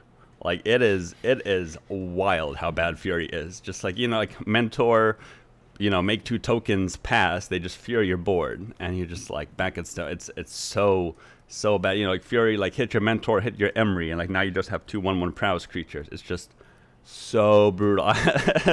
game. This is one game I was playing against like this red prison deck, and uh, game one they crushed me. Uh, game two, like I Thoughtseize them. I see their hand is like three furies. It's just like, god damn it! Like this is this is gonna be rough. I did manage to take that game, but they got mana screwed. Uh, so you know, once again, we plug we plug the Lurrus uh, hole left in our ship, and then we get hit by Fury. Uh, but I think for the next time I take this out, I'm pretty happy with most of it. I want to swap the Esper Sentinels back for uh, Otherworldly Gazes you know, I think I think I lost a lot, and especially Gaze plus Unearth. You know, like you'd never really want to have Unearth dead in your hand, and right now you're only real discard outlets or real ways to mill our Jace and Emry, and just having that Otherworldly Gaze too would be huge, especially since you can once again you mill it with an Emry, you can mill it again, or you can recast it. Uh, yeah, Brian. How, how does uh, Spellskite work with Fury? Since you can target multiple things, you can redirect one of the instances of the targeting, right? Yeah, that's yes, this is correct. Good. So I, I love having maybe, rules guru, guru Zach on. It's so great. Yeah. So yeah, maybe so it's it's the classic thing of like it, it's like uh, redirecting indomitable creativity. Once it's put on the stack, it has a locked in number of targets. It must have that number of targets, and right. since they're on quote one line, one ability, um, they you can't choose the same thing twice. So right. just like when you're using Fury, right? You you can put four on one creature, or three in one, or two one one, or one one one one. Um, and it has to be that number of targets. Once you choose that number of targets, Spellskite can only be targeted mm. once. Spellskite, uh, and you can't redistribute the damage. That's a great suggestion, though. I, I need to. I, I always forget about Spellskite. I need to add that more in my decks. It seems so good, especially with Unearth and Emry and Lurrus and all those sorts of things. Yeah, but so, I mean, Foe Tutor, yeah, yeah. So Soren, what are your thoughts on a deck like this? Have you played decks of this style, and you know what are your what would be your general thoughts? So I, I played one of your decks actually. That was a it was an unearthed deck, and I think we were chatting about it. Um, this was uh, like a year ago or something. Um, uh, my first thing, uh, you, my first question is, you were talking about a lot of times your Esper Sentinels just they just died. Uh, you didn't get really get any value out of that. How much of that, how much of a kind of hidden benefit do you think there may have been in, in acting like a lightning rod to keep a Jace or a Lurrus or a mentor alive later? I mean, do you think mm-hmm. that there was mm-hmm. any benefit to just having a body that ate a bolt or a fatal push? I don't really think so because oftentimes I'd have a whole bunch of like unearths in my hand since it's kind of hard to get things in the graveyard. And unearth the Esper Sentinel feels pretty underwhelming, you know, to be perfect. Mm-hmm. I had to do mm-hmm. it once and it's just like, wow, one mana for one mana. Okay. Um, the other thing I was thinking is the deck that um, you had built a long time ago. This may have even been when Uro was still legal. I don't remember. Oh, but oh, um, oh no, don't tease me. I remember. Um, I, I think if you want to like up the raw power, um, Dark Confidant might be a better option. Um, just mm. as a, hmm. it's another body. Uh, it it makes your unearth better in the long run. You know, I think it is scarier to unearth a Confidant on turn four or five than it is to get a Sentinel back. And minus the Amber synergy, they may even be better than Jace. Um, that's that's kind hmm. of that's hmm. kind of a thought. Um, yeah, I'll I, definitely I, will test them. I've, I've I don't know. Um, I, I wonder if if Amber is, is maybe a little bit of a trap in this deck. Um, Amber's always a trap. That's the secret to it. Sure, sure. Um, but yeah, I think I think confidants look really good here. Um, hmm I like that suggestion. Um, the other thing is, um, I'm kind of, I'm kind of almost wondering about. I, I know that Unearth is, a- is a big draw to this deck, um, but I'm almost wondering if. I know that this is kind of where like a lot of deck building goes post Uh-oh. MH2, but what if what if we cut the black for red, um, and then we were just able to have a higher threat density in with things like Ragavans, um, and and kind of maybe cut the Esper Sentinels, add and the Unearths for Ragavans. You still get to play Lurrus. Um, you can play some more interaction in in terms of uh, that's a little bit flexible with things like maybe Fire Ice or Hmm. um, uh, something along that direction. Um, Are you are you suggesting that I cut the bad cards and add good cards, Soren? Is that where we're at right now?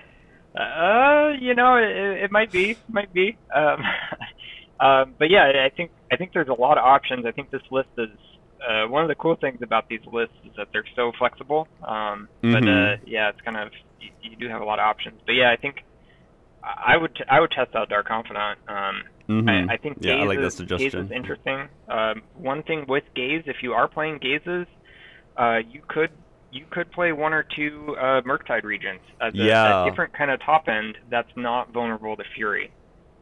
Yeah, I actually I thought about this. Uh, I think I think talking to talking with you briefly on the Discord, it kind of inspired me because I Tasigur too. Some of these old lists played Tasigur, which is like nice because it's just one black for a four five, and Tasigur's actually really good right now, which is the funny. I mean, it does kind of die to unholy heat, uh, but otherwise it avoids ending and avoids push and avoids bolt. Hmm and and it may actually even be bigger than Murktide. I mean, you aren't playing a ton of instants and sorceries. Uh, Well, Gaze, Gaze will help with that, but it it um you know I- Yeah, I, I mean- you're not gonna be you're not gonna be playing eight eights. You're gonna be Yeah, playing yeah, you know four fours and six sixes. five fives. Yeah, yeah, Yeah. makes sense. Yeah, I like I like maybe I'll run one Murktide, one I'm uh split the difference. One Murktide, one Tasigur, and just see which one I like more. I, Uh, Tasigur also uh, gives you gives you Mox Amber mana. So yeah, yeah, uh, yeah. I know. I was kind of thinking that. that. That's pretty hot. Not gonna lie.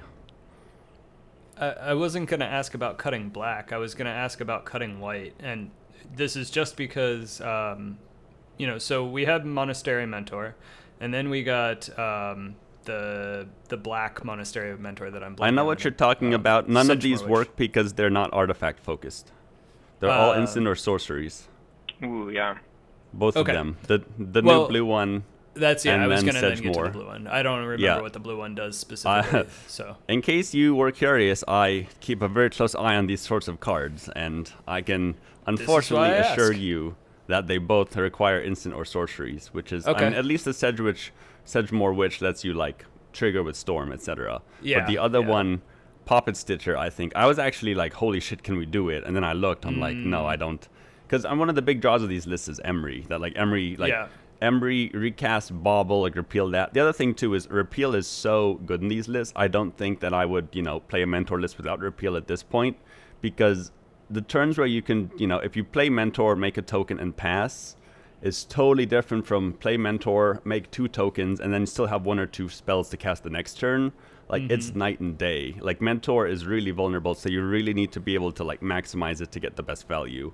And repeal just repeal plus mentor is just so good and just ex- helps things out. The other thing I really like about repeal in these lists is repeal has great synergy with EE, where oftentimes you want to get it down early so you can get out your Emry, you can get those synergies, uh, but you still want to crack it later. And so repeal your EE is a pretty common thing that I do a lot that I really like.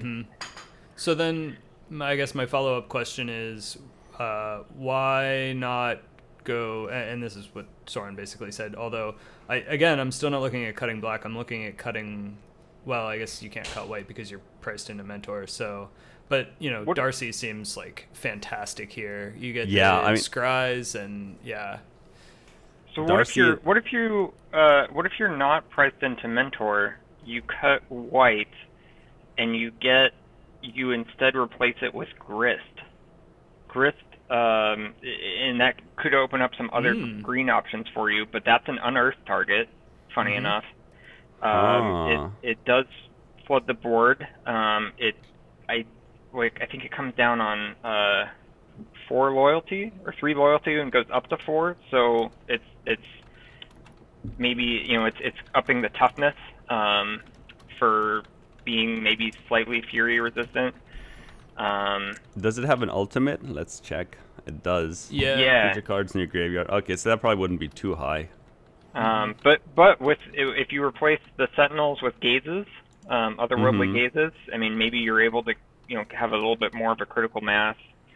Um, and I'm trying to think of what other green options you get that are interesting. That's not just Tarmogoyf, but um, and Goyf, Goyf is great in these sorts of things. I do I do love me a good Goif. Goyf Yeah. does I think would get really big. Um, so but like yeah, I from think, like from the loam's also kind of interesting, especially with gaze and then getting back your sagas.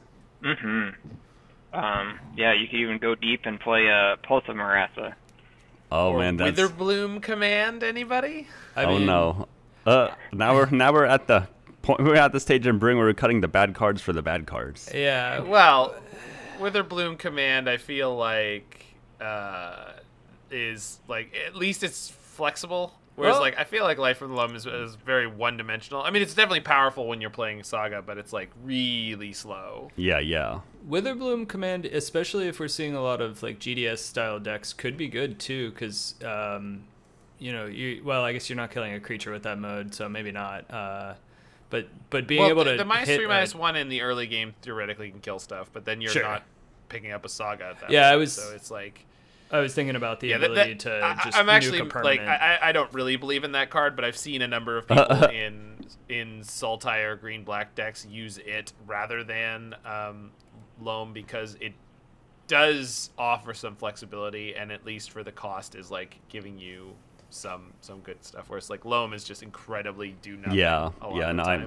I agree. So I've I've put loam in a lot of decks, and I've never really been happy with loam in my deck as much. You know, in paper this looks so good, and then in practice it's like, wow, this is slow and garbage. Another uh, maybe not so great card when you're only on 20 lands and four of them are sagas is uh, could be Ice-Fang Coatl. Um, Mmm. get get some draw late game, turn your unearth into uh, another card Cantrips. back, and uh, yeah. it, it might that's maybe a tough tough ask, but um, if you're looking to put more bad cards, Oh. Yeah, I mean, I, I, three like that. Those pips just seem a little bit too intensive for Saga, unfortunately. Uh, I was gonna say we could go even deeper. If you're starting to play a Death Toucher, can I interest you in like a two mana one three that gives all of your Death Touch creatures uh, the Infect. ability to yeah exactly, and then Yeah. and it's a legend. So hey, I was there's gonna your Mox say Amber mana. it does enable Mox Amber. I don't, I don't know, Brian. I think, I think we've started to go a little bit too deep for me. Not gonna lie. You know I'm a bad influence. Oh yeah, I mean this is, yeah. I mean I think I want to work on the Esper version first a little bit and see if I can at least salvage this. But I do. I think the green splash sounds pretty interesting. You know, my one fear with the if we cut the black for red is you know now we're just like a strange saga, like strange uh, saga man Jeskai mentor deck, which has been done before. And like I've run into lists very similar to that in the queues, and you know they're like cool when they work, but oftentimes they're pretty clunky. Like at that point, if you go Jeskai and add like Ragavan and DRC in iteration, like now you don't need Mox Amber, now you don't need Saga, you don't need bad cards anymore because you're just playing all good cards. Half the reason I put Saga in my decks is because I fill them with bad cards, and Saga is great at subsidizing your bad cards. But if you don't have bad cards, they don't need to be subsidized. Lessons to live I've, by. you've got me inspired. I, I think I, I think I might try a Sultai version of this. Nice, yeah, yeah, I love it, and yeah, it's you know, man, it's these kind of decks. They're very cool. They're very fun, and you know, just man, just repeal, repeal Amber and Mentor is so good. It's just like you just watch your board go boom, boom, boom, boom, boom. Especially how how Magic Online puts all the triggers on the stack as you just like start going more nuts and more nuts. it's just like it's like damn, like nice. Well, eh, okay, so if we're gonna go into Sultai, uh, maybe it is worth considering the Sedgemoor Witch, um, because you can play something like Weather the Storm, you know, like even a single copy, uh, although you would need a way to recur it out of the graveyard if you're milling it, you know, to it, like if Emry is a faux tutor, maybe you run some number of Snapcaster mages, and Well- well, that Jace gets you a little bit it. higher. Oh yeah, Jace can cast it. There you go. But getting like five or six triggers off of a, a Sedgemoor Witch from from Storm Count is just so sweet. Like- yeah, I mean, if you're on Sedgemoor Witch, that which it kind of prices you into playing Flusterstorm Zero Disruption in the main, which is totally, you know, I think it's a great call, but you know, just kind of like those two go hand in hand together because you want to, if you're gonna play a card like that, you need to maximize its upside, similar to how we're playing Mentor. So we, you know, we got to play Repeal. It's a medium card, but like with Mentor, it's great. And the, you know, the, the turn play of you know like turn three. Uh, you play Sedgemoor Witch, maybe you play an artifact, and then they bolt it, and then you Flusterstorm it. Like now, now you're well ahead, and you know that's the ceiling that you really need. Well, and even this- if you don't, they paid three life to be able to bolt it, right? Like they bolted themselves because it has ward three, or uh, not ward Yeah. three, ward pay three life. but it's like hard to the problem the issue with like the ward on that card is that it's hard to be in a put it in an aggressive deck where you can take advantage of that is the Sure. big issue like sure they paid three life but if you're not pressuring their life total they don't care That makes sense. Yeah, yeah. but yeah i like this. Yeah definitely keep me up updated on the Sultai. if it looks really cool I'll definitely you know i'm i enjoy breach. Actually i took it to um uh, the our store lgs our store champs. I went 3-1 for 11th place. It was i think i would have made top eight but they did a really weird structure where they're trying to do something new so they only did four What the rounds and they had four rounds. with 15 yeah so like it would have i was 2-1 uh, i lost i was 2-0 i beat murktide and then i beat uh four color yorion pile. And then round three i was faced against dredge. And like it was actually pretty cool. Like they had a they had their deck box open and they had like a bunch of like rhino tokens facing me. And i was like you know this seems way too easy. Like i'm just not gonna i'm not gonna mull like that. You know i'm just gonna play my game. Like if it's a hand i'm keeping it. Uh, and then you know they opened turn one uh mana confluence uh otherworldly gaze. I was like all right. So i'm like oh so i'm like that's a nice that's a nice fake out you got over there. Talked about it a little bit uh, both games were super close i they top decked the perfects uh, and then i game one when i was one turn away game two i punted with my sequencing but then i got punished because they top decked the perfects with an empty hand and hit their last um uh, creeping chill. So that was pretty brutal, but it happens. But then the really stupid thing about this is what happened was there were nine or there were eight three O's at the end of the um uh, round three, and they all just ID'd in the top eight. It's like the it's the dumbest thing. It's just like what? Like this is so anticlimactic. Uh, so I then I, I wound up taking round three again. I forget against what deck, but I, I think maybe I think it was Hammer Time, uh, and I crushed them pretty good. Uh, and yeah, so that was unfortunate. I didn't make. I was 11th, uh, which is still fun and is solid. And you know the deck is great. It's still one I'm gonna play on paper, uh, but and you know it's gonna definitely gonna be my main deck for a while. But I do want to branch into other things. Uh, you know, it's been it's been fun with Breach, but I like I'm a sucker for Mentor and Repeal, and I wanna I wanna get back into that. And also, Erayo is the roots. Erayo, first trophy, my first trophy for the podcast, inspired. Uh, so Erayo will always have a place in my heart, even if it doesn't always have a place in my main deck.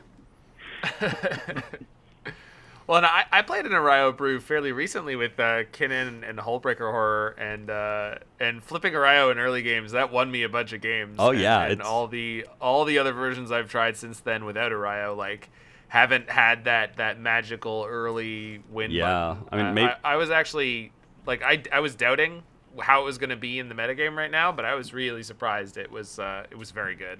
Yeah, maybe you just gotta cheese it. You know, the other thing too, I still want to come back to like a blue green Kinnan repeal Erayo version. You know, maybe that one just needs like four spell skites because you know, like you flip Erayo into a spell skite, and like now you're really just doing well.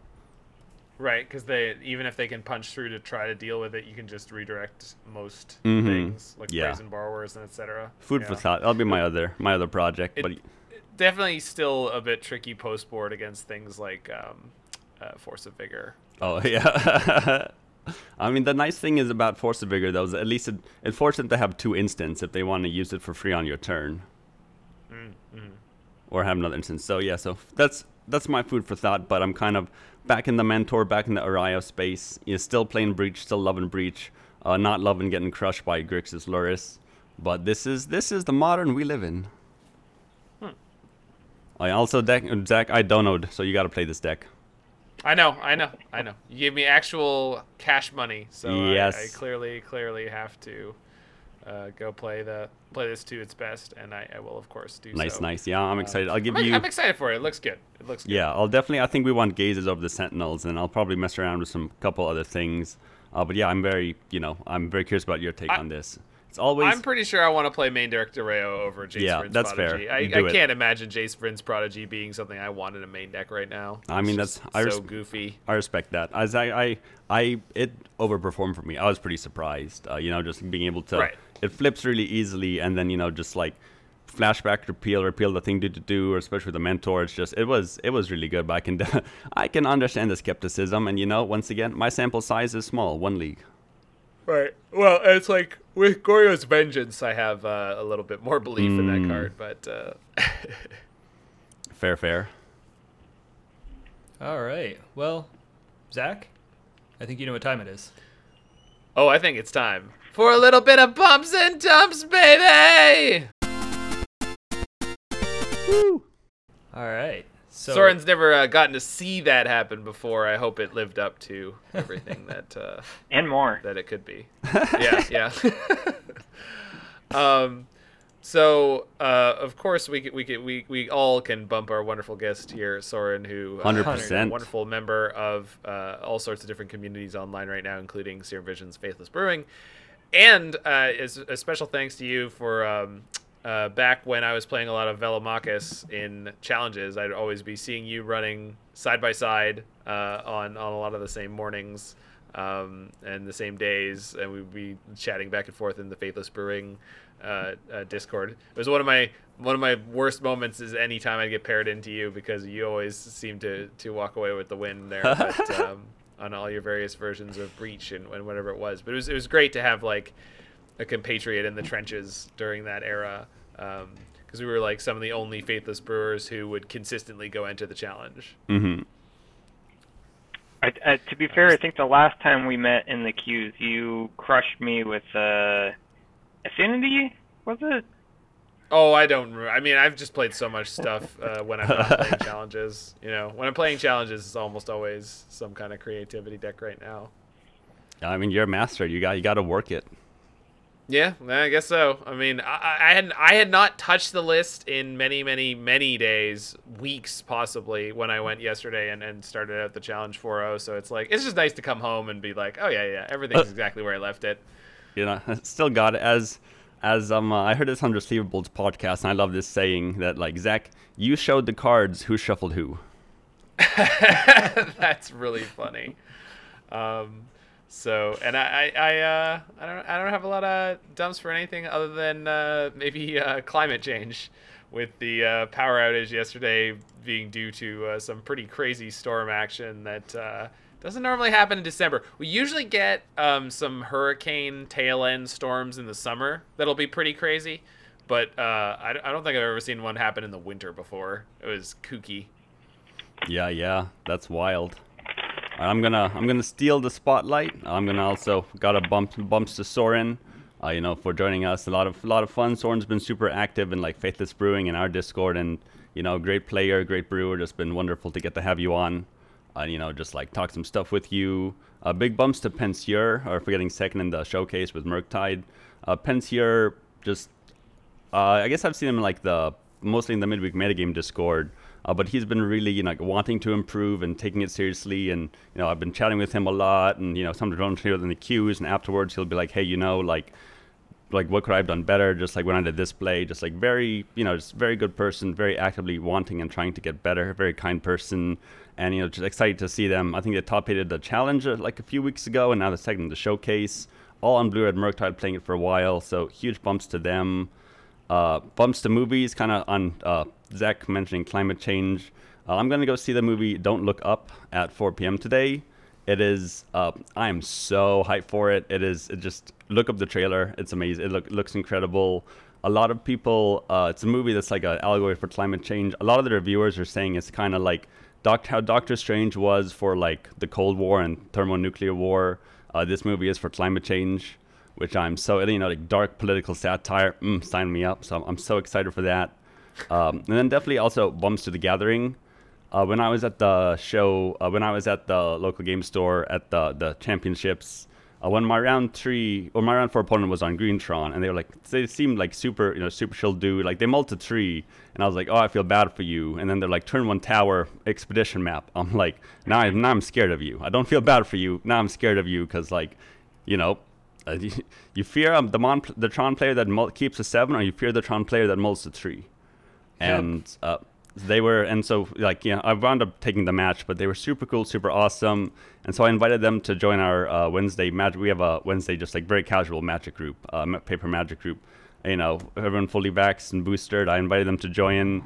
They showed up on Wednesday, and you know, it was great. They were, you know, great person as suspected. Just had really good times. and Great, bring up the group and you know, just the community in Magic is often like, you know, sometimes it's not great and there are definitely bad parts of it. But just, you know, getting people together, like for this podcast and everything, it's just people are passionate about it. And it's just very, you know, like that I can go to my local game store, I can meet a cool opponent and be like, hey, you know, like come join our weekly Magic group. And, you know, they take the jump and they show up and like everyone has a great time. And it's just, you know, it's a really wonderful part of the community. So it was super cool. I've invited a fair amount of people to come join, but, you know, they none of them have. He was the first one to come uh, and like actually show up. And, know, it's very, very exciting and very fun. Uh, just, you know, the community that uh, we all really enjoy. Hell yeah. And yeah, Uh, no dumps. Like I dumps to the Omicron variant because that kind of sucks. But otherwise, you know, everything's very good. I'm gonna slide in and, and steal the spotlight next. Uh, I'm gonna give a big bumps to um, just this general time of year. Uh, it's it's like I feel like leading up to around Thanksgiving in the U.S. and uh, whatnot. There's kind of a mad rush. I've been super busy at work. Uh, you know, we just had a lot coming up, and I feel like you hit after Thanksgiving, and there's still a little bit of tension, and then sometime around mid-December, everything just kind of like all the tension falls away. People are going on vacation. It's like expected that not a lot's gonna get done.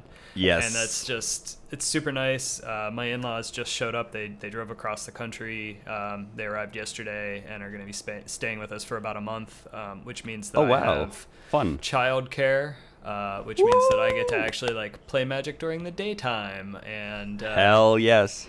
yeah, have like fun time during the day, which is great. Um, one of the Yo, biggest, let's stream. Let's stream Oh, yeah. some leagues together in Discord.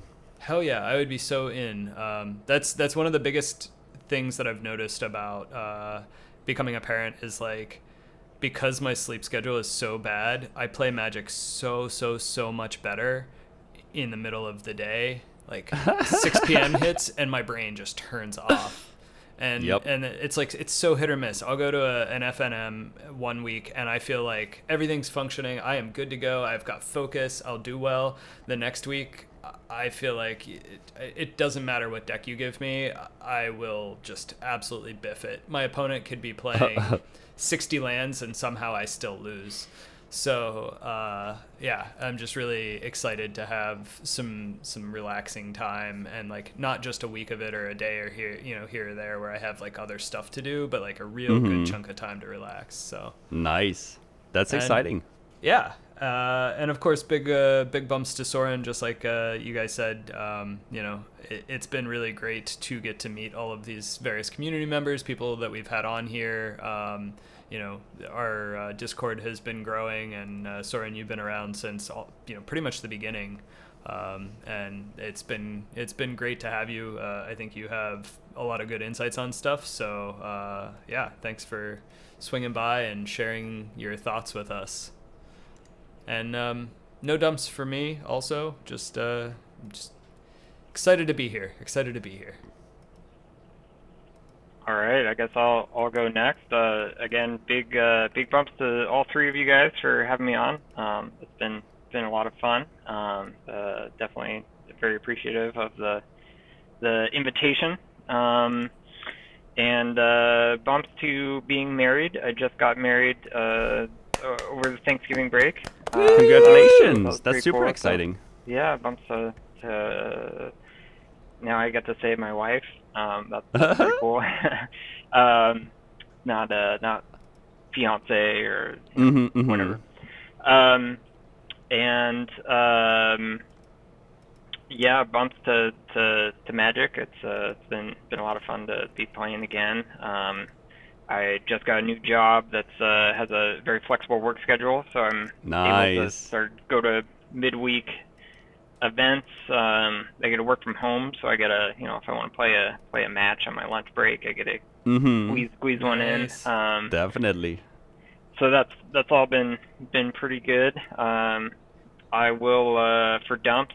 I will echo Zach. Say uh, dumps the climate change. We've had some pretty really bad flooding in our county uh, over the last Mm. couple of weeks. It's uh, been been no fun. But um, hit, got hit with a heat wave early in the summer. flooding in the flooding in the winter. It's uh, been a rough one. But um, Oh, geez. yeah. So, but yeah, as as part of my new job, um, I'm actually uh, uh, working on some wildfire mitigation projects in in the Cascades. Um, Heck yeah. uh, Oh, so cool. That's, going to be really cool. I'm, I'm I'm really looking forward to that. So. Um, That's awesome. Send that Yeah, down to 'cause- California. We need that.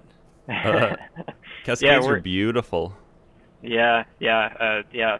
Uh, bump, bumps the Cascades, and um, uh, it's always fun to hear, uh, listen to uh, Faithless Brewing, and and and hear um, some of Damon's adventures. Yup, yup, I'm, yup. I'm not I'm not as adventurous, and uh, but uh, you know definitely know some of the, the areas he he talks about. Uh, my Mhm, mhm. my uh, trips are my hiking trips are maybe a couple hours uh, rather than Mhm. a couple weeks or uh, going going real out there. So, but um, yeah, a very very nice area, and like to keep it uh, healthy and intact for uh, for the future. So, For sure. um, yeah. So that's uh, again, thank you guys so much for having me on. It's it's been been been a blast. yeah. thank Thank, you. you. for coming on. It's been a lot of fun. Yeah. All right. For our Well, r- rambling uh, opinions and conversations and questions. Yeah, it's a little, a little unstructured, but that's okay. You know, it was, it was a good episode. yeah. Oh yeah. Awesome. Well, uh, have a good one, everybody. Yeah. Oh. Take care, everybody. Uh, actually, Oh. important note. I think um, are we we're skipping the next episode, right? Because it is. Oh, we would yeah, Normally yep, be yep. recording right over Christmas, so we're gonna take a little break. So you will not hear uh, from us again for four weeks after this one, but uh, we will be back uh, with you know something wild in four weeks. Definitely. And a new year. Yeah. Yeah. Wow. Time goes So, fast. New year, new brews, baby. Have happy holidays, everybody. Yeah. Bye bye. Take care, everyone. Thanks for listening to episode 32 of the Serum Visions podcast. If you like what we do and you want to get in touch with us, you can find us at twitter.com slash serumvisionsmtg. Email us at serumvisionspod at gmail.com or join us on Discord from the link in the episode description of your podcast player or at serumvisions.podbean.com.